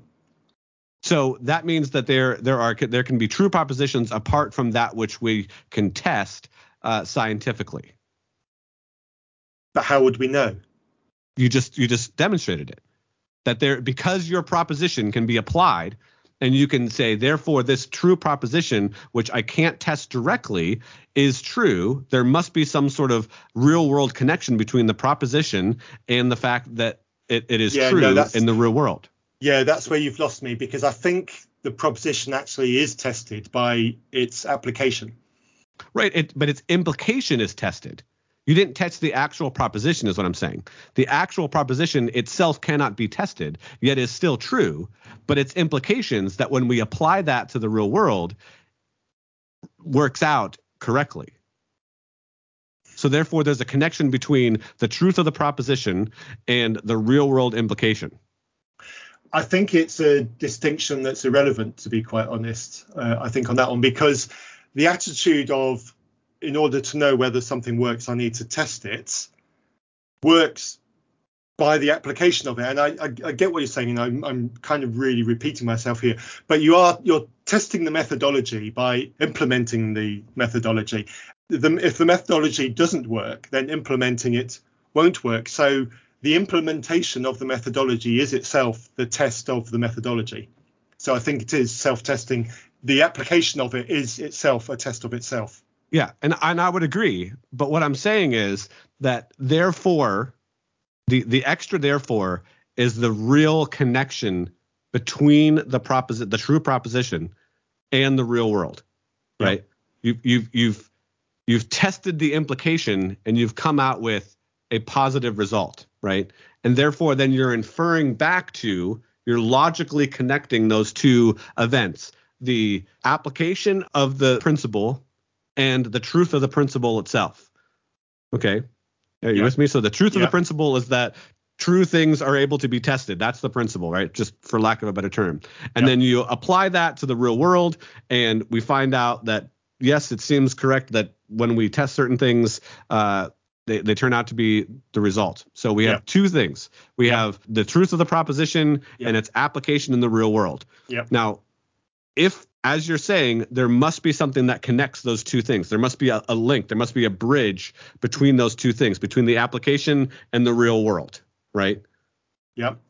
Okay, so you follow me so far, right? Those of Yeah, us that are listening on podcasts, I'm using my hands, right? Yeah. So there's two things: my left see, hand and my I'll- right hand. Yep. So that so my question then becomes, what is that link between the two things, the true proposition and the the tr- the application of that proposition? What is that link?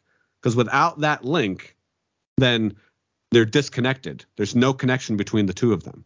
it would be i would say there would be have to be a descript the proposition would have to contain a descriptor and the descriptor would be the instructions that the methodology follows and that would be the link so i would say it'll be encapsulated within it so my proposition is i flick a light switch and the, my light my desk light that you can't see because the camera's pointing the wrong way i flick this switch my desk light goes on so the, the, so the instruction is flick the switch and the result is does the light go on or off so i then go and action it and so that's the link i'm following the instruction that are, are in the proposition so i would say it doesn't need anything more than that Right. No, but I'm I'm talking specifically about the principle of of of testing, right? So you're you're Okay. you're saying that a necessary condition in order for me to be able to adopt uh Uh, you know whatever proposition whatever you know intelligent design let's say you need to know the how because you need to be able to test it right Yeah. and i'm saying if it's true right in the real world the proposition is true in the real world that testing is a necessity in order to be able to say that something is true there has to be some sort of connection between those two things between a true proposition and reality itself right that you can't then test because you can't test the the proposition itself. You can only test the implications of that proposition. So this is like it, it gets really funky and really weird and we probably lost most of your audience at this point. They're like what is going on? But in essence i think this is a really important distinction because it provides us that metaphysical grounding or framework that we can that we can call on things like testing for any sort of explanation at all, right? It's the metaphysical grounding that says abductive reasoning is likely to lead us to true conclusions based on what we have, right? So it, it's that sort of metaphysical framework that I think is really important that we look at and say, what is the basis or what is the grounding of this metaphysical framework? That's a lot of where, for me, again, not for everybody, but for me, that's where a lot of the interesting God discussion really lies. it's interesting yes but i still always will fall down to i like an interesting idea how do we know it's true that's my curiosity. How do i know it's true? And to the best of my knowledge the most reliable way of doing that is testing.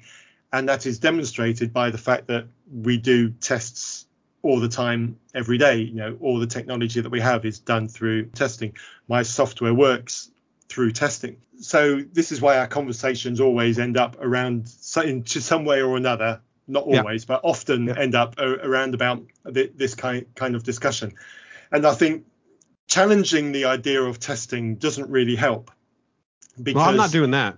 it could be that I'm misunderstanding what you're trying to to say then, because humans are notoriously curious. You know, anyone who's had a toddler uh, will know that humans are Yep. notoriously curious, and that curiosity comes out in touching everything, and usually touching something means it ends up in the mouth. So we are walking science experiments, really. You know, Right, there's a beautiful cartoon on the internet somewhere that the baby is the perfect example of a science experiment Right. because it tests absolutely everything. Um, so where's okay? So I think this idea that, or my idea that I want to see a, a kind of test to be able to differentiate between truth and not truth is testable by the application of that. Now I, I, I get your pushback, but I, I think if I'm honest, I don't really fully understand your objection, and partly because I, I don't really see why it, why it's relevant. Yeah. Um, sorry, relevant is probably the wrong word. I don't see why it's Why don't any see- weight, explanatory weight? yeah, yeah. I I don't see it as important as obviously you clearly see it, and I think Yeah. that's probably where we are. You see it as an object, not not even as an objection. You see it as a counterpoint, but you put more weight on it than, than I do, and I, I'm probably quite dismissive of it if if we're honest about some of the conversations uh, that we've had, Yeah. um, because I think it's arguing a point which is unnecessary because I, I don't see it as an impor- as as important. I just want to say let's just get on with the testing because then we'll find out. Don't question the idea of testing. We find out what's true by testing it. Why are we asking whether or not we should test it? We should test it because then we find out. Right. And so that's kind of uh, the attitude that that I come with.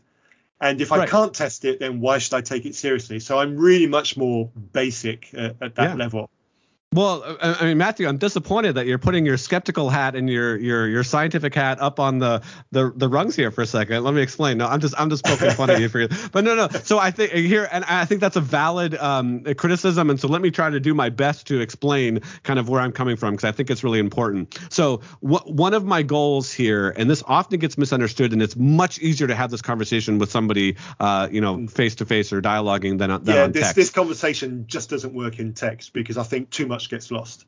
Yeah. So because there is this epistemological necessity in testing, right? Mm-hmm. That's what kind of what you're relying on. Like, Yeah. hey, I can't know something if I what I'm trying to do is I'm not trying to question whether or not testing is good because I think it is. I know it is, right? What I'm trying to do is I'm trying to show you that there's another category of knowledge, right? Something Yeah. that you know before you got to the testing stage. Right, which shows that testing is good for a certain category of thing, but not all categories of things if that makes sense. Okay. That's why I keep pushing this. To, so if if if we can admit, if we can agree, find common ground that there is something that we know, right, that stands outside of that testing arena, right? That is mm-hmm. the truth of the proposition cannot Yep. be tested yet it is true. That's what stands outside of that physical testing arena, right? Then we can start asking the question, does anything else stand outside that testing arena? And if it does, how do we know that? Right? Okay. Okay. That's can why I, it's so I- important. Okay. I okay. I've got a different approach to this. Then I'm saying the reason why we know testing is good is because historically we've done lots of testing.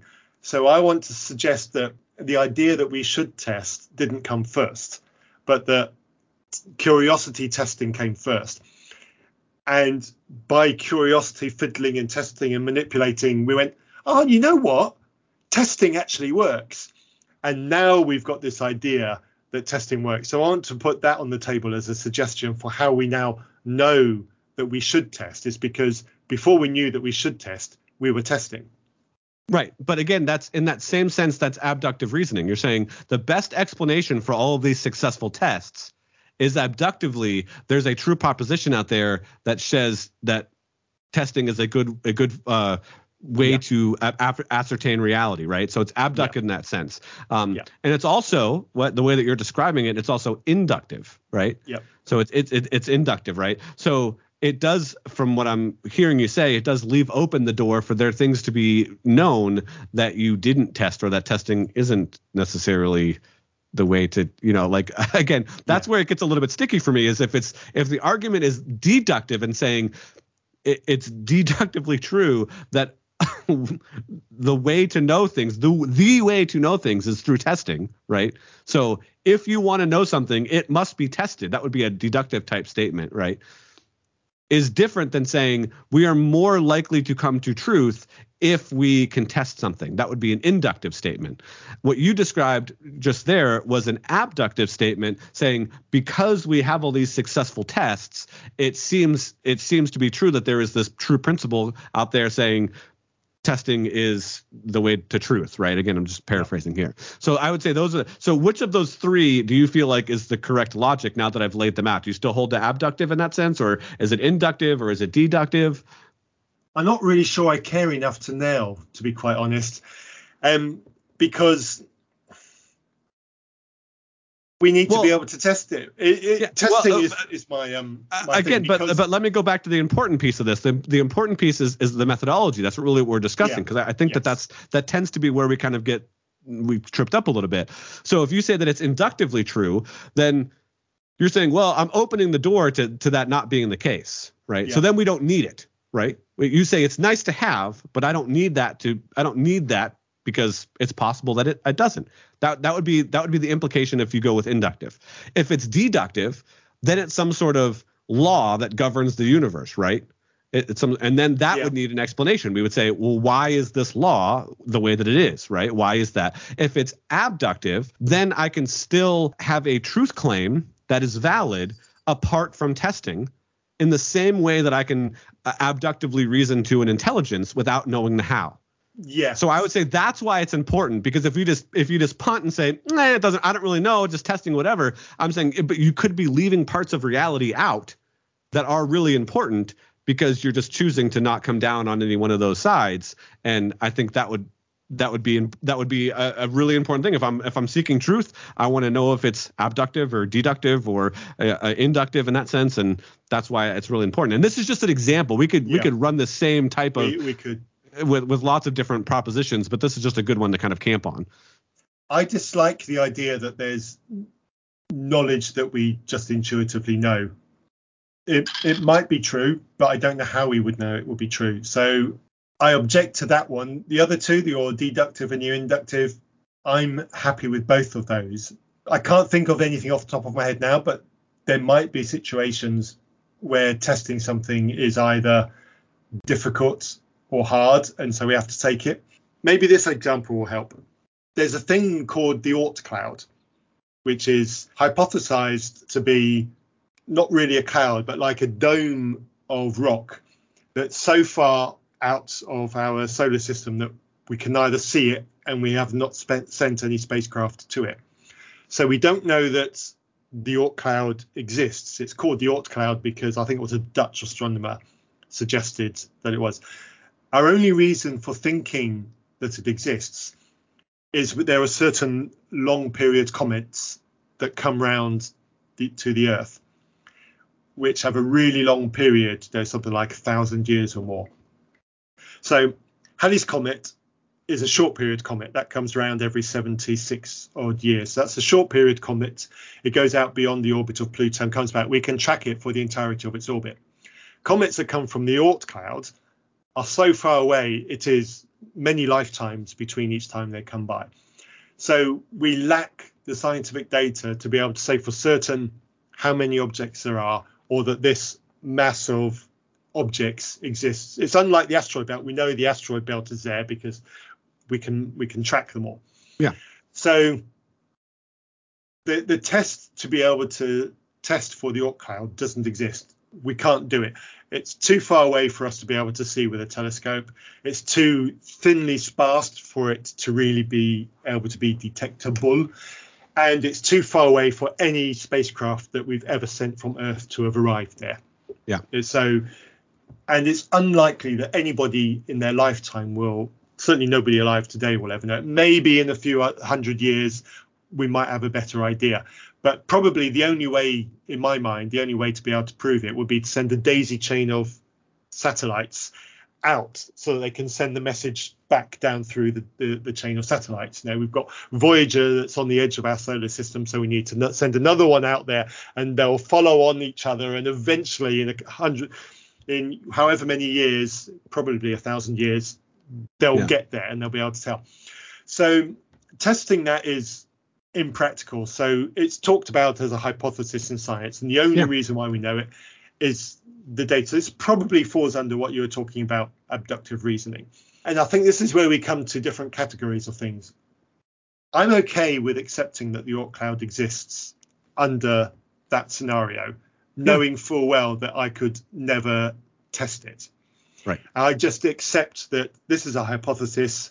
It kind of makes sense that there's a mass of objects out there that have somehow been gravitationally attracted to our sun to go around in orbit. There might be other options. In fact, there are other options. This could yeah. just be random comments or, or, or right. whatever. But I think, and this is where it comes to the crucial thing whether or not the Oort cloud is real has no impact on my life whatsoever.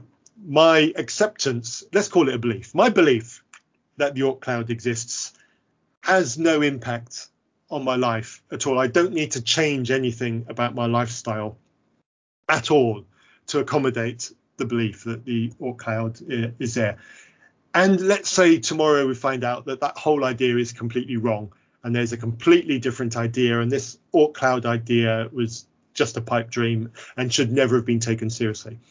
Let's say a science paper publishes that tomorrow, and I would read, okay, okay, yeah, fine.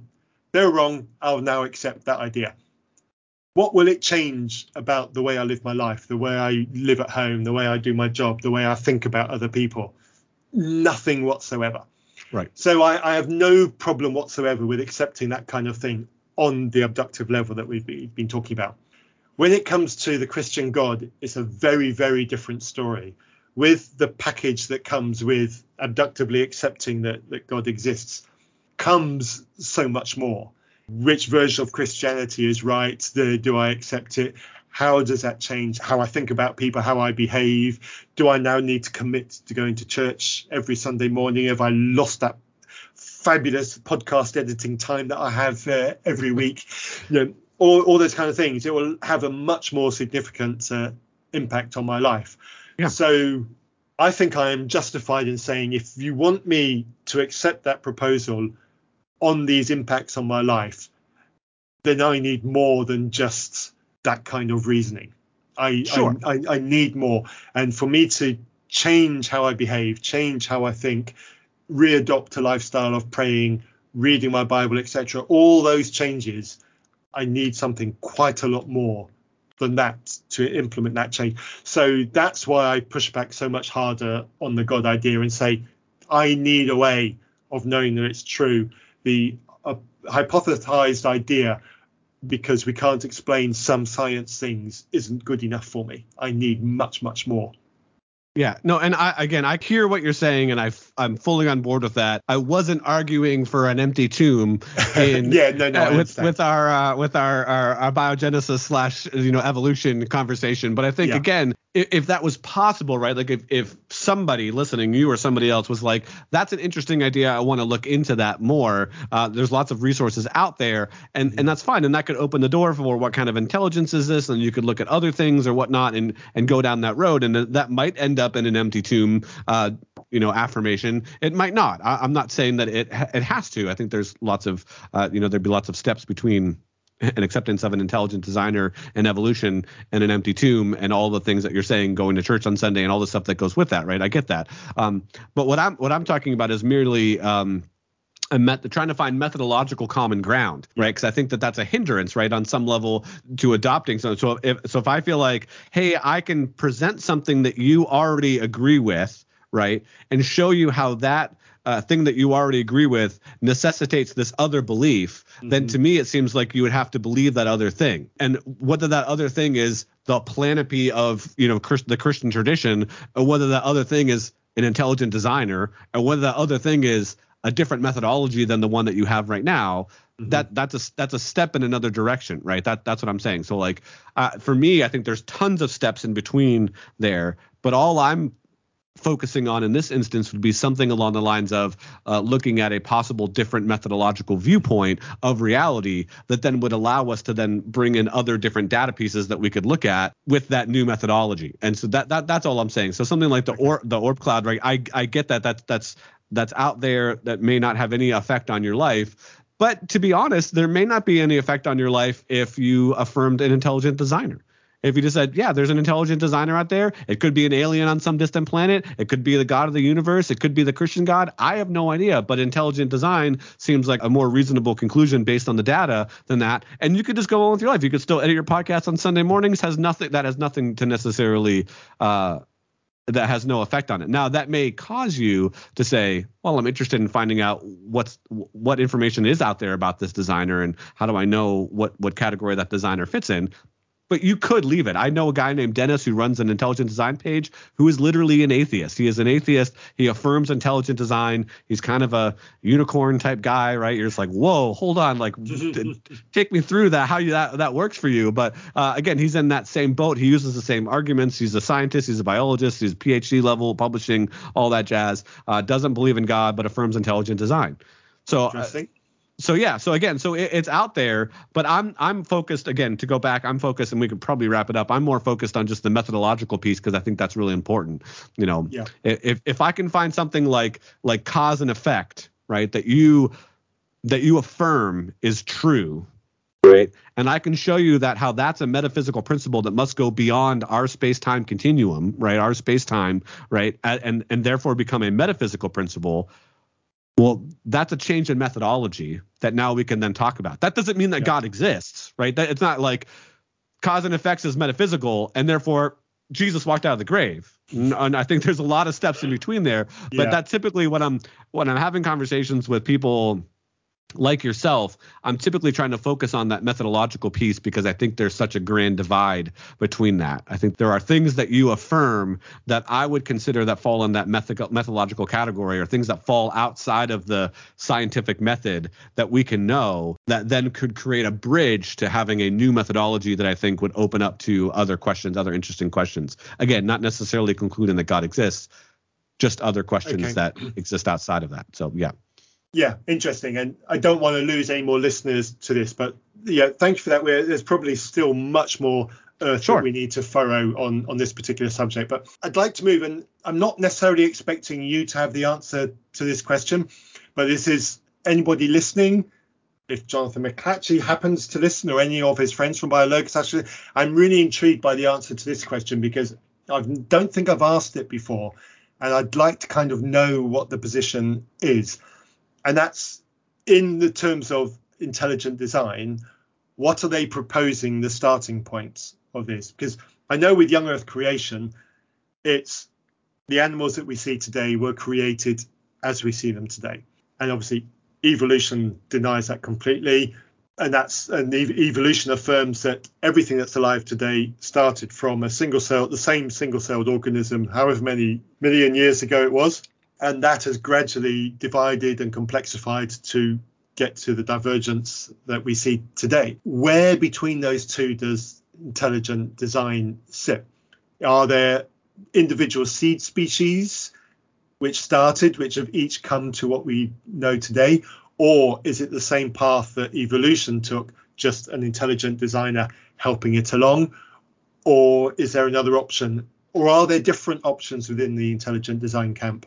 Well, there are definitely different options within the intelligent design camp, and here's why I, I can confidently say that. Again, I've mentioned BioLogos. BioLogos would essentially take the the standard evolutionary methodological naturalism model and put it on a theistic backdrop like a, a, Christian theistic backdrop. Now, again, how they do that is very nuanced and very well thought out, and they have lots of published articles. So if anyone wants to read how they're actually making that connection, the information's there. But even Stephen Meyer, in that interview that I was mentioning earlier, where he was talking to Michael Shermer, highlighted some differences between BioLogos and his own perspective, or the Discovery Institute perspective, if you will. So uh, I think one of the major things is that whether or not you consider it tinkering would be uh, an interesting question. I don't think they would use the word tinkering, but they think that God intervened in some points and specifically directed certain species uh, it, maybe in away from kind of this naturalistic. And again, there are, that's just one perspective. I don't think the Discovery Institute would necessarily agree with what I just said, but I think that there's kind of a panoply of different ways you, you can parse that out, right? But typically, the way that I've understood intelligent design uh, in the circles that I run in is that when we look at kind of what accounts for the naturalistic change over time, doesn't have enough time without specific two or three changes in a certain evolutionary generation in order to account for the diversity that we have on the planet, right? And the example that that McLatchie usually gives is something like the whale to horse transition, right? There, there, has to be something like nine changes, nine genetic changes in order to get from the whale to the horse, and there just isn't enough. There isn't enough, enough generations for that to even take place, given the standard model that we have right now. So you have to account for something like that. So as where I think BioLogos would just say, "Yep, we're taking the standard evolutionary model. I think the intelligent designers tend to push back and say, no, there seems to be these anomalies that don't fit within that model, and and therefore they, it needs something else. It needs some sort of supernatural, if you will, intelligent designer. But again, I would say BioLogos would agree on some level with the label intelligent design because they believe that the universe itself was set up by an intelligence and therefore had some influence in how that all came about. So, yeah. Thank you. It's definitely an area which I'm intrigued by in yeah. how in how they differentiate the starting points of where God would have been involved, and or was God involved in multiple parts, or God set it off and walk away. There are multiple options. And yeah, a fascinating uh, in this book, the design revolution. Again, and some of this has been debunked. I, I, will say this: so if any of your listeners are like, "Well, he keeps referencing the design," I don't think all the ideas in here are lock, stock, and, and and ready to go. I think some of them have been debunked, but I think the vast majority are still still hold true. He posits the quantum uncertainty principle of where God could possibly have influence in the quantum realm, right? That that's his thesis. because because we don't know, right? We don't know when certain you know um, waveforms will collapse. He's saying because there's this realm of randomness or uncertainty, that's where God could have certain atoms or certain molecules or whatever collapse at a certain time that he has thus designed. And in that case, it would be very untectable, but it is a plausible model. So again, I'm not saying again that I agree with that model. I'm just saying that he lays that out in his book in right. some, some detail. Yeah. My immediate concern about that is it feels to me, and again, this is me being hyper skeptical. I'll wave that flag and admit to it straight off. But it feels to me like he's intentionally put God in a place that God couldn't be detected. Right. So, well, yeah, yeah. Again, yeah, that would be uh, that would be a way. But again, and he may make a better argument that I'm paraphrasing yeah. right now. I've I read this book about seven years ago, and I've just kind of leafed through some of the different more important parts that I tend to use on a regular basis. But I know it's chapter 22. He talks about the uh, uncertainty principle. So uh, again, for what it's worth, if anyone's interested, the Design yeah. Revolution by William Dembski is an interesting read. I've not read enough by Logos to know what um, scientific methodology they've proposed, but I would love to see some kind of proposal for an area in in evolutionary history, whatever. If anyone's proposing that God intervened at a point, I would like to see some kind of proposal to a way in which we could detect it. You know, mm. not looking at this looks improbable, therefore I think God. I want something that's a bit more certain than that. Something that yeah. says I would expect to see this fingerprint from God because science can't can't do it, and I'd like to see scientists say, yeah, we're right, science can't do that. Okay, let's go find it. I'd like to see something that's got a little bit more meat to it, something that will be harder to explain away. Right, right, yeah. And yeah. Uh, that is what that would give me sleepless nights. Yeah, frankly. Well, hopefully that's out there, and from my perspective, you'll hear it first if I find out about it. Okay, that, good, good. One thing that you and I had talked about in the past was that if the evolutionary model is kind of true, right, does that somehow circumnavigate Adam and Eve? And if Adam and Eve weren't real people, real historical yeah. people, does that negate the Jesus story or the Jesus necessity or anything like that? So I know you've talked about that in, in the past, and we've had that conversation online a few times. And uh, again, I don't know if we can I don't know if we can come to the end of that, so it might not be worth it to open the can of worms that this is, far into the program. But I know that is something that you and I have talked about in the past. It is something that fairly accurately describes a lot of my early thinking from my deconstruction. Was evolution meant Adam and Eve, as described in Genesis, could not have existed. That was the conclusion I came to quite mm-hmm. early on. So my thought processes basically went, well, what do I do about that?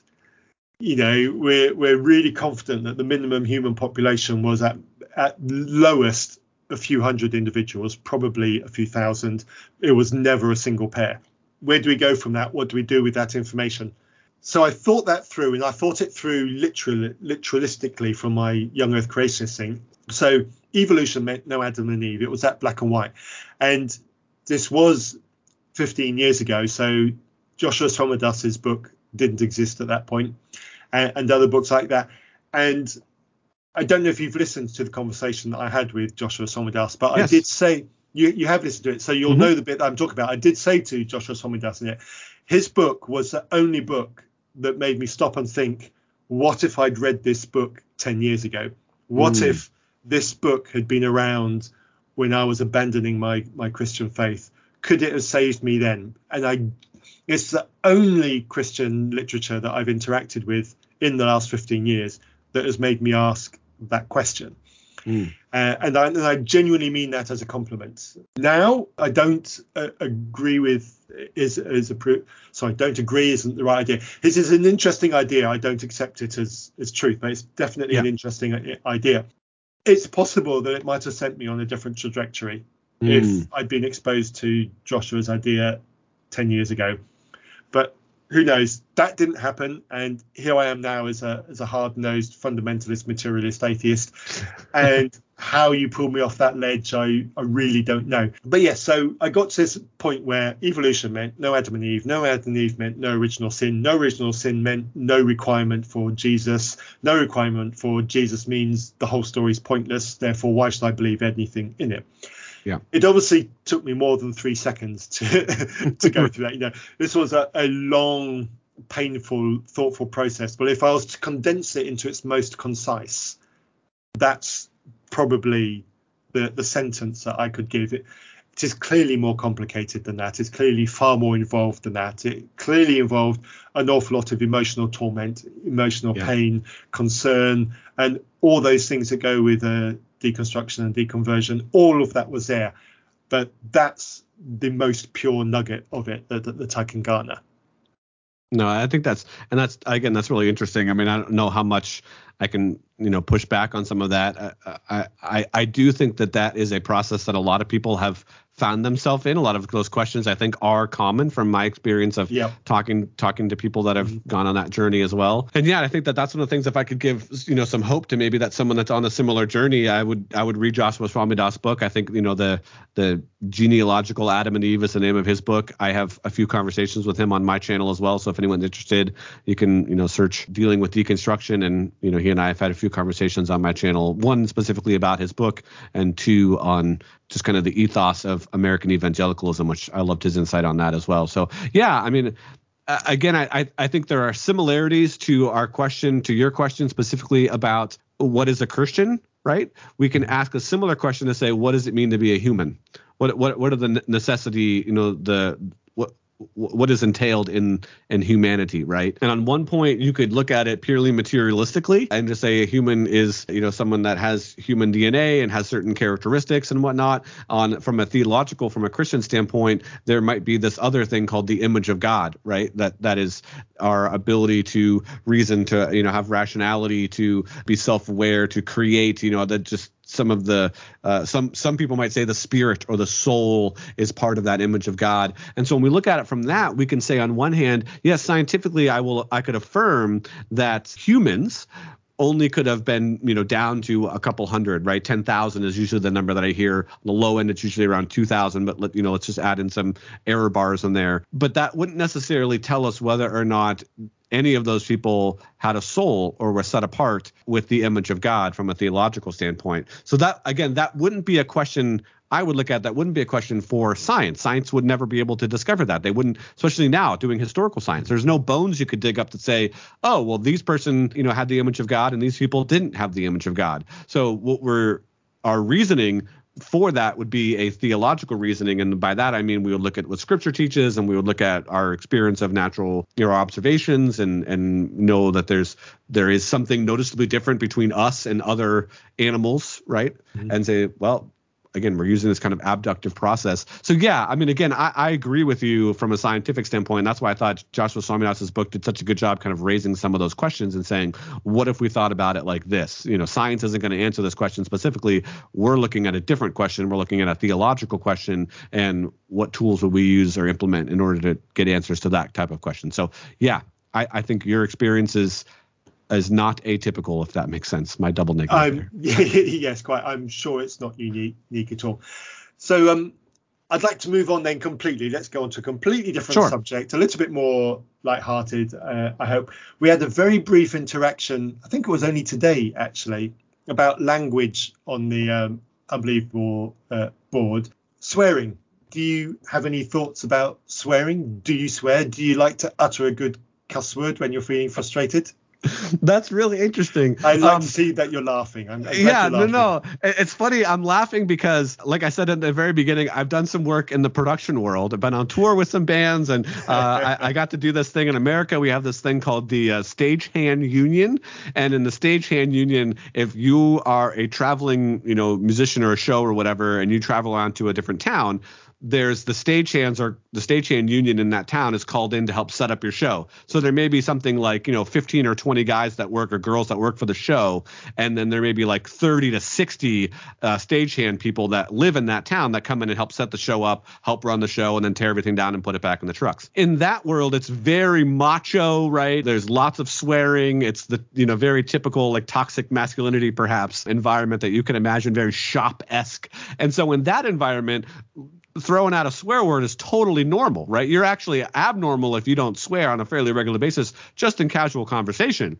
But in my small group last night for church, if I would use the same language that I did at a show for at a, in a stagehand show or whatever, everyone would look at me like I'm some kind of crazy person. It just wouldn't translate. So language in that sense is a little bit contextual, and I, I yeah. think you can use it for certain emphases and uh, you know in storytelling and whatnot. Uh, I do let out a swear word every once in a while when uh, you know slam my hand or you know extremely frustrated or with you know company that doesn't necessarily uh, wouldn't look down on me. You know my my wife and I tend to do that every once in a while where we're just like what the you know and we're just just having a blow off steam kind of conversation. But it's not something that I use in regular normal everyday you know just this dialogue. And again what is a swear word is different depending on where you're at right? Yeah, so you- maybe our list of swear words might be different. Yeah. yeah so you know affirm this right? Like uh, here in america we have these pouches that that are attached as you know purse-esque and they're called a fanny pack right?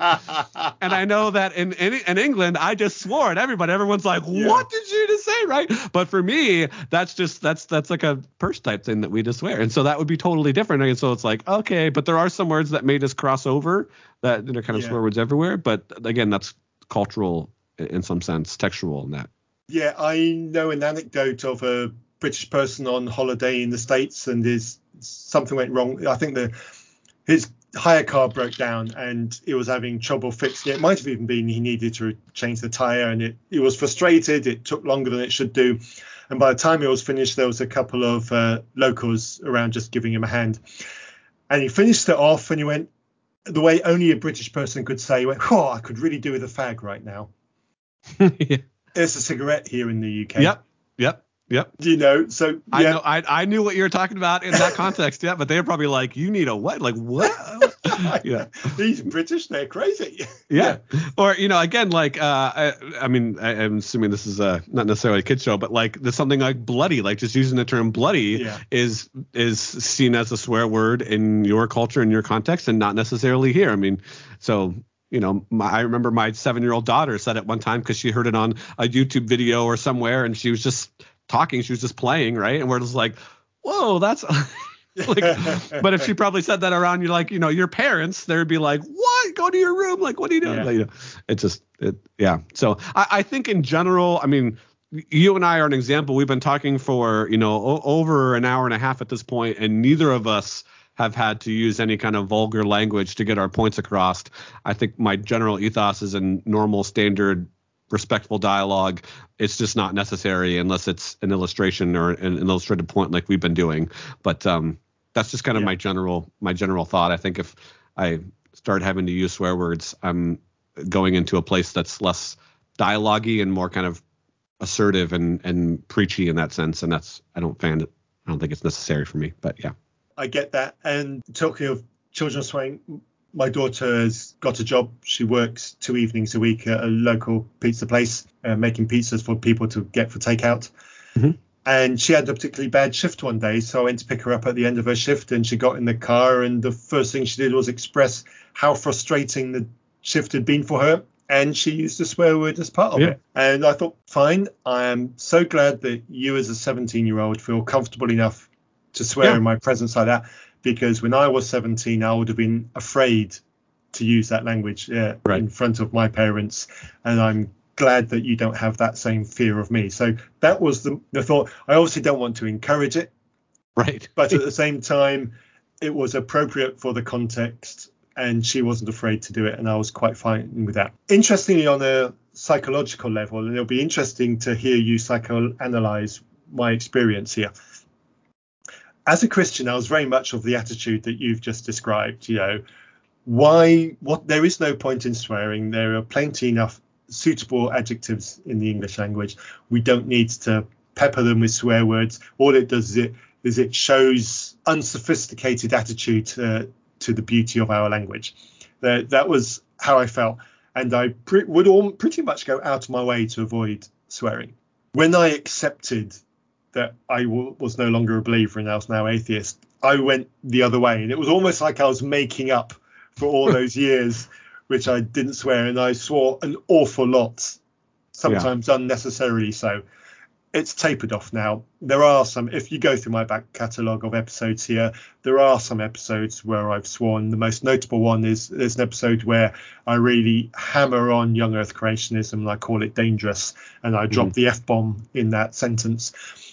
But generally, I don't often swear in, in episodes, and I try to tag them as as not clean. Um, uh, if there's more than a certain level of swearing in them. So I've tapered down, but I definitely had that making up for lost time. Let's get those swear words out there at every opportunity in the first yeah. few years uh, uh, after I uh, deconverted.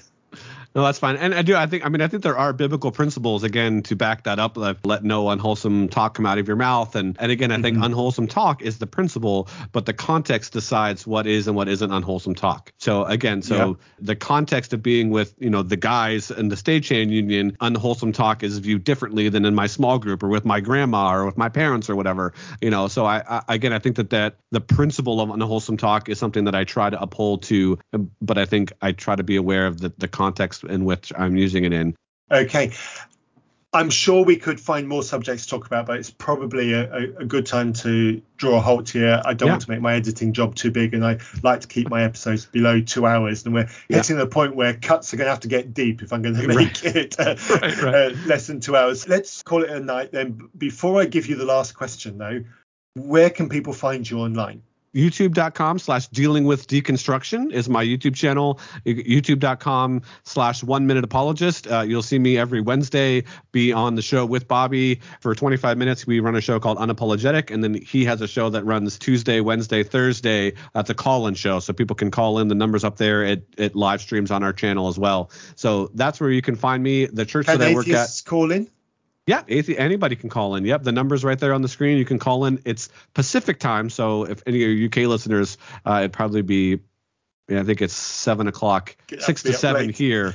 Yeah, so that's yeah. probably almost midnight there. But um, but anybody else, this is I mean again, you can call in, you could message in on the pastor's perspective Facebook page, and they sometimes take those questions at a different time as well. So so yeah, if you have any questions about anything at all, Bobby would love to answer some of those on the pastor's perspective show. And the church that I work at is called Image Church. You can find it at imagechurch.live. We have some messages up there and just some information. We're eventually going to be starting an online campus that's primarily going to uh, hang out mostly on Facebook, but there'll be you know messages and stuff stuff. So if any Christians want to check out the church that I work at, I don't preach much. That's not my role. That's Bobby's role. So you're not really going to find me preaching a whole lot, but I lead worship on a fairly regular basis and kind of handle a lot of the other back end stuff and and whatnot, pastoring and, and whatnot. So excellent. Thank you. I do listen to your one minute apologist podcast. Oh, sweet. Thanks. I have a very serious problem. My podcast listing list is so huge. I actually genuinely have trouble keeping up with it. I've only this week hit the episodes that started 2022. so I've, I've, got a bad log. I, I need to get quite severe with um with some of the episodes that I listen to. So I don't have time for YouTube. People keep telling yeah. me you need to watch YouTube. There are really good atheists and discussions on YouTube. You need to have your own YouTube channel. I'm like, I don't have the time. yeah, yeah. Where yeah, am I, I going to fit it in? I mean, I spend a good portion of my day, you know, again at my computer designing stuff and editing, and I always have some kind of YouTube video on in the background as I'm doing whatever, just to kind of instead of listening to music, I tend to listening to YouTube videos, debates, or whatever. Yeah. Yeah, it's hard to keep up, isn't it? You have to be yeah. quite quite ruthless with the cutting sometimes, unfortunately. Yes, yes definitely. So. Braxton Hunter did 10 questions at the end of last year in his YouTube video. Okay. And Andrew and I did an episode answering those questions. Okay. And then Braxton did a response video to the answers to one of our questions. So you, okay. you, you get you yep. getting, yep. and then Andrew and I have done a response to Braxton's response to our response to his. So oh goodness! This, this yeah. is going to this is going to get messy. So anyway, I'm halfway through editing that. One of the things that Braxton did say at the end, almost as an aside, was he thinks that people who were once Christians and then have gone out of Christianity, it's much harder to reach those people to get them back again those are the hardest people to reach mm. because they've been there, they understand the arguments, etc. I agree with Braxton. I, I, I think he's right on that. Do you agree? Do you have a strategy that's different for the people like myself who fall into that category? I understand I've asked you a 20 minute question and I've only got 20 seconds to say goodbye to you, but give it your best shot.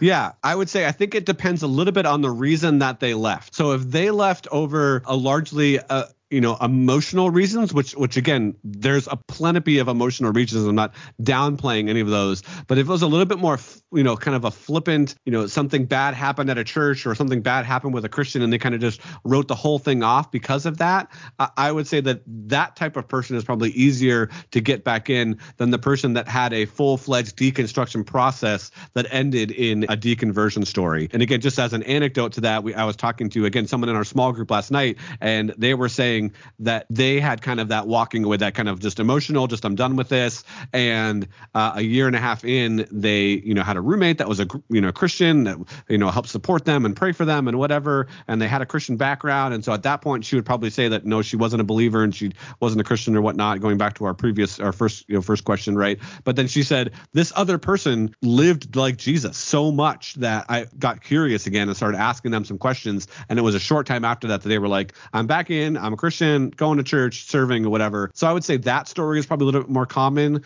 than the story of man, I've been on a journey of researching for four or five years and, you know, ended up walking away from my faith. I would say that person's probably, I would agree that that's much more difficult. Yeah. I absolutely agree with you. I'm just nodding in agreement. I'm not even going to say anything more than that. I, I think you're absolutely right. So let's go for the final question then. Yeah. The question that I like to make sure that all of my Christian guests uh, get when they come onto the podcast. Do you have a favorite biblical character and who is it? Yeah. So other than Jesus, right? Well, let's just put Jesus aside because that's kind of just a given. We've had him once. Right, right, right. I'm going to go with someone kind of a little bit unique that's just really popped up in the past probably three months or so for me. And that's Esther. Esther as a character in the Bible. Uh, a, the book of Esther. But I think one of the things that I like about Esther is her boldness, just, you know, approaching the king and her relationship with her uncle Mordecai and just how all, that whole book kind of plays out. You really see uh, a humbleness and tenderness in her approach, just a respect that she has for the king, but you also see a fervor and passion for her people that she's willing to kind of go above and beyond and literally risk her life asking some of the questions that she does. So I think that's a good model to live by in this sense. Again, I'm not a female, but admiring Esther's character and her forcefulness with a tender undertone that you can kind of read in the text. So I've been really intrigued. My wife is going through a, a study with the ladies from our church um, on the book of Esther. And so I've kind of been tag teaming along with that a little bit and I've just really enjoyed it. So yeah, Esther would be, I would say Esther right now.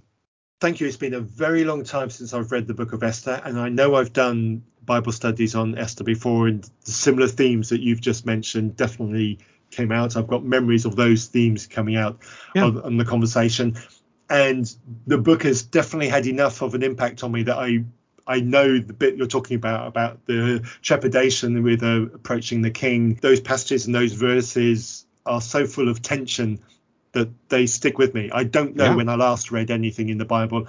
I don't know when I last read Esther, but that memory of, of that moment has yeah. has stuck with me. It, yeah, it, it's the, it is. It's uh, it's the only book in the Bible that doesn't mention God once, but yet it's kind of it's like there. It's like in the undertones. It's like going on.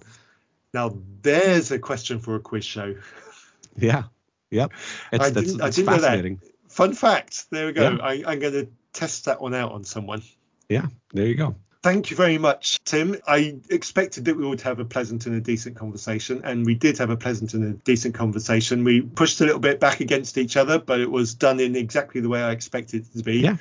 May these kinds of conversations continue. Neither of us has, I don't think, shifted the other one much, but hopefully there's a bit of an understanding. Definitely. I'm sure there's plenty that we can unpack around methodology and epistemology and how we approach knowledge and all that. You speak far more fluent philosophy than I do. So there's probably some catching up that I need to do to be able to get up so that we can actually talk using words that we both understand. And uh, you but, with science, I'm not a science guy at all. I mean, I've taken a, a, philosophy of science class and I've read several, you know, science sciencey books, but I'm not by trade a scientist at all. I much more hang out in the world of philosophy and all that stuff. So yeah, I was enjoying hearing you talk sciency in that. that I get very excitable when I'm talking uh, about yeah. science. I, I, think it shows, but yeah, yes, yes, I do. Yeah. So with that, thanks very much, uh, Tim. I'll see you online probably tomorrow. Dear listeners, thank you for getting through this, and until next time, be reasonable. You have been listening to a podcast from Reason Press. Do you have any thoughts on what you've just heard? Do you have a topic that you would like us to cover? please send all feedback to reasonpress at gmail.com. You might even appear on an episode. Our theme music was written for us by Holly. To hear more of her music, see the links in our show notes.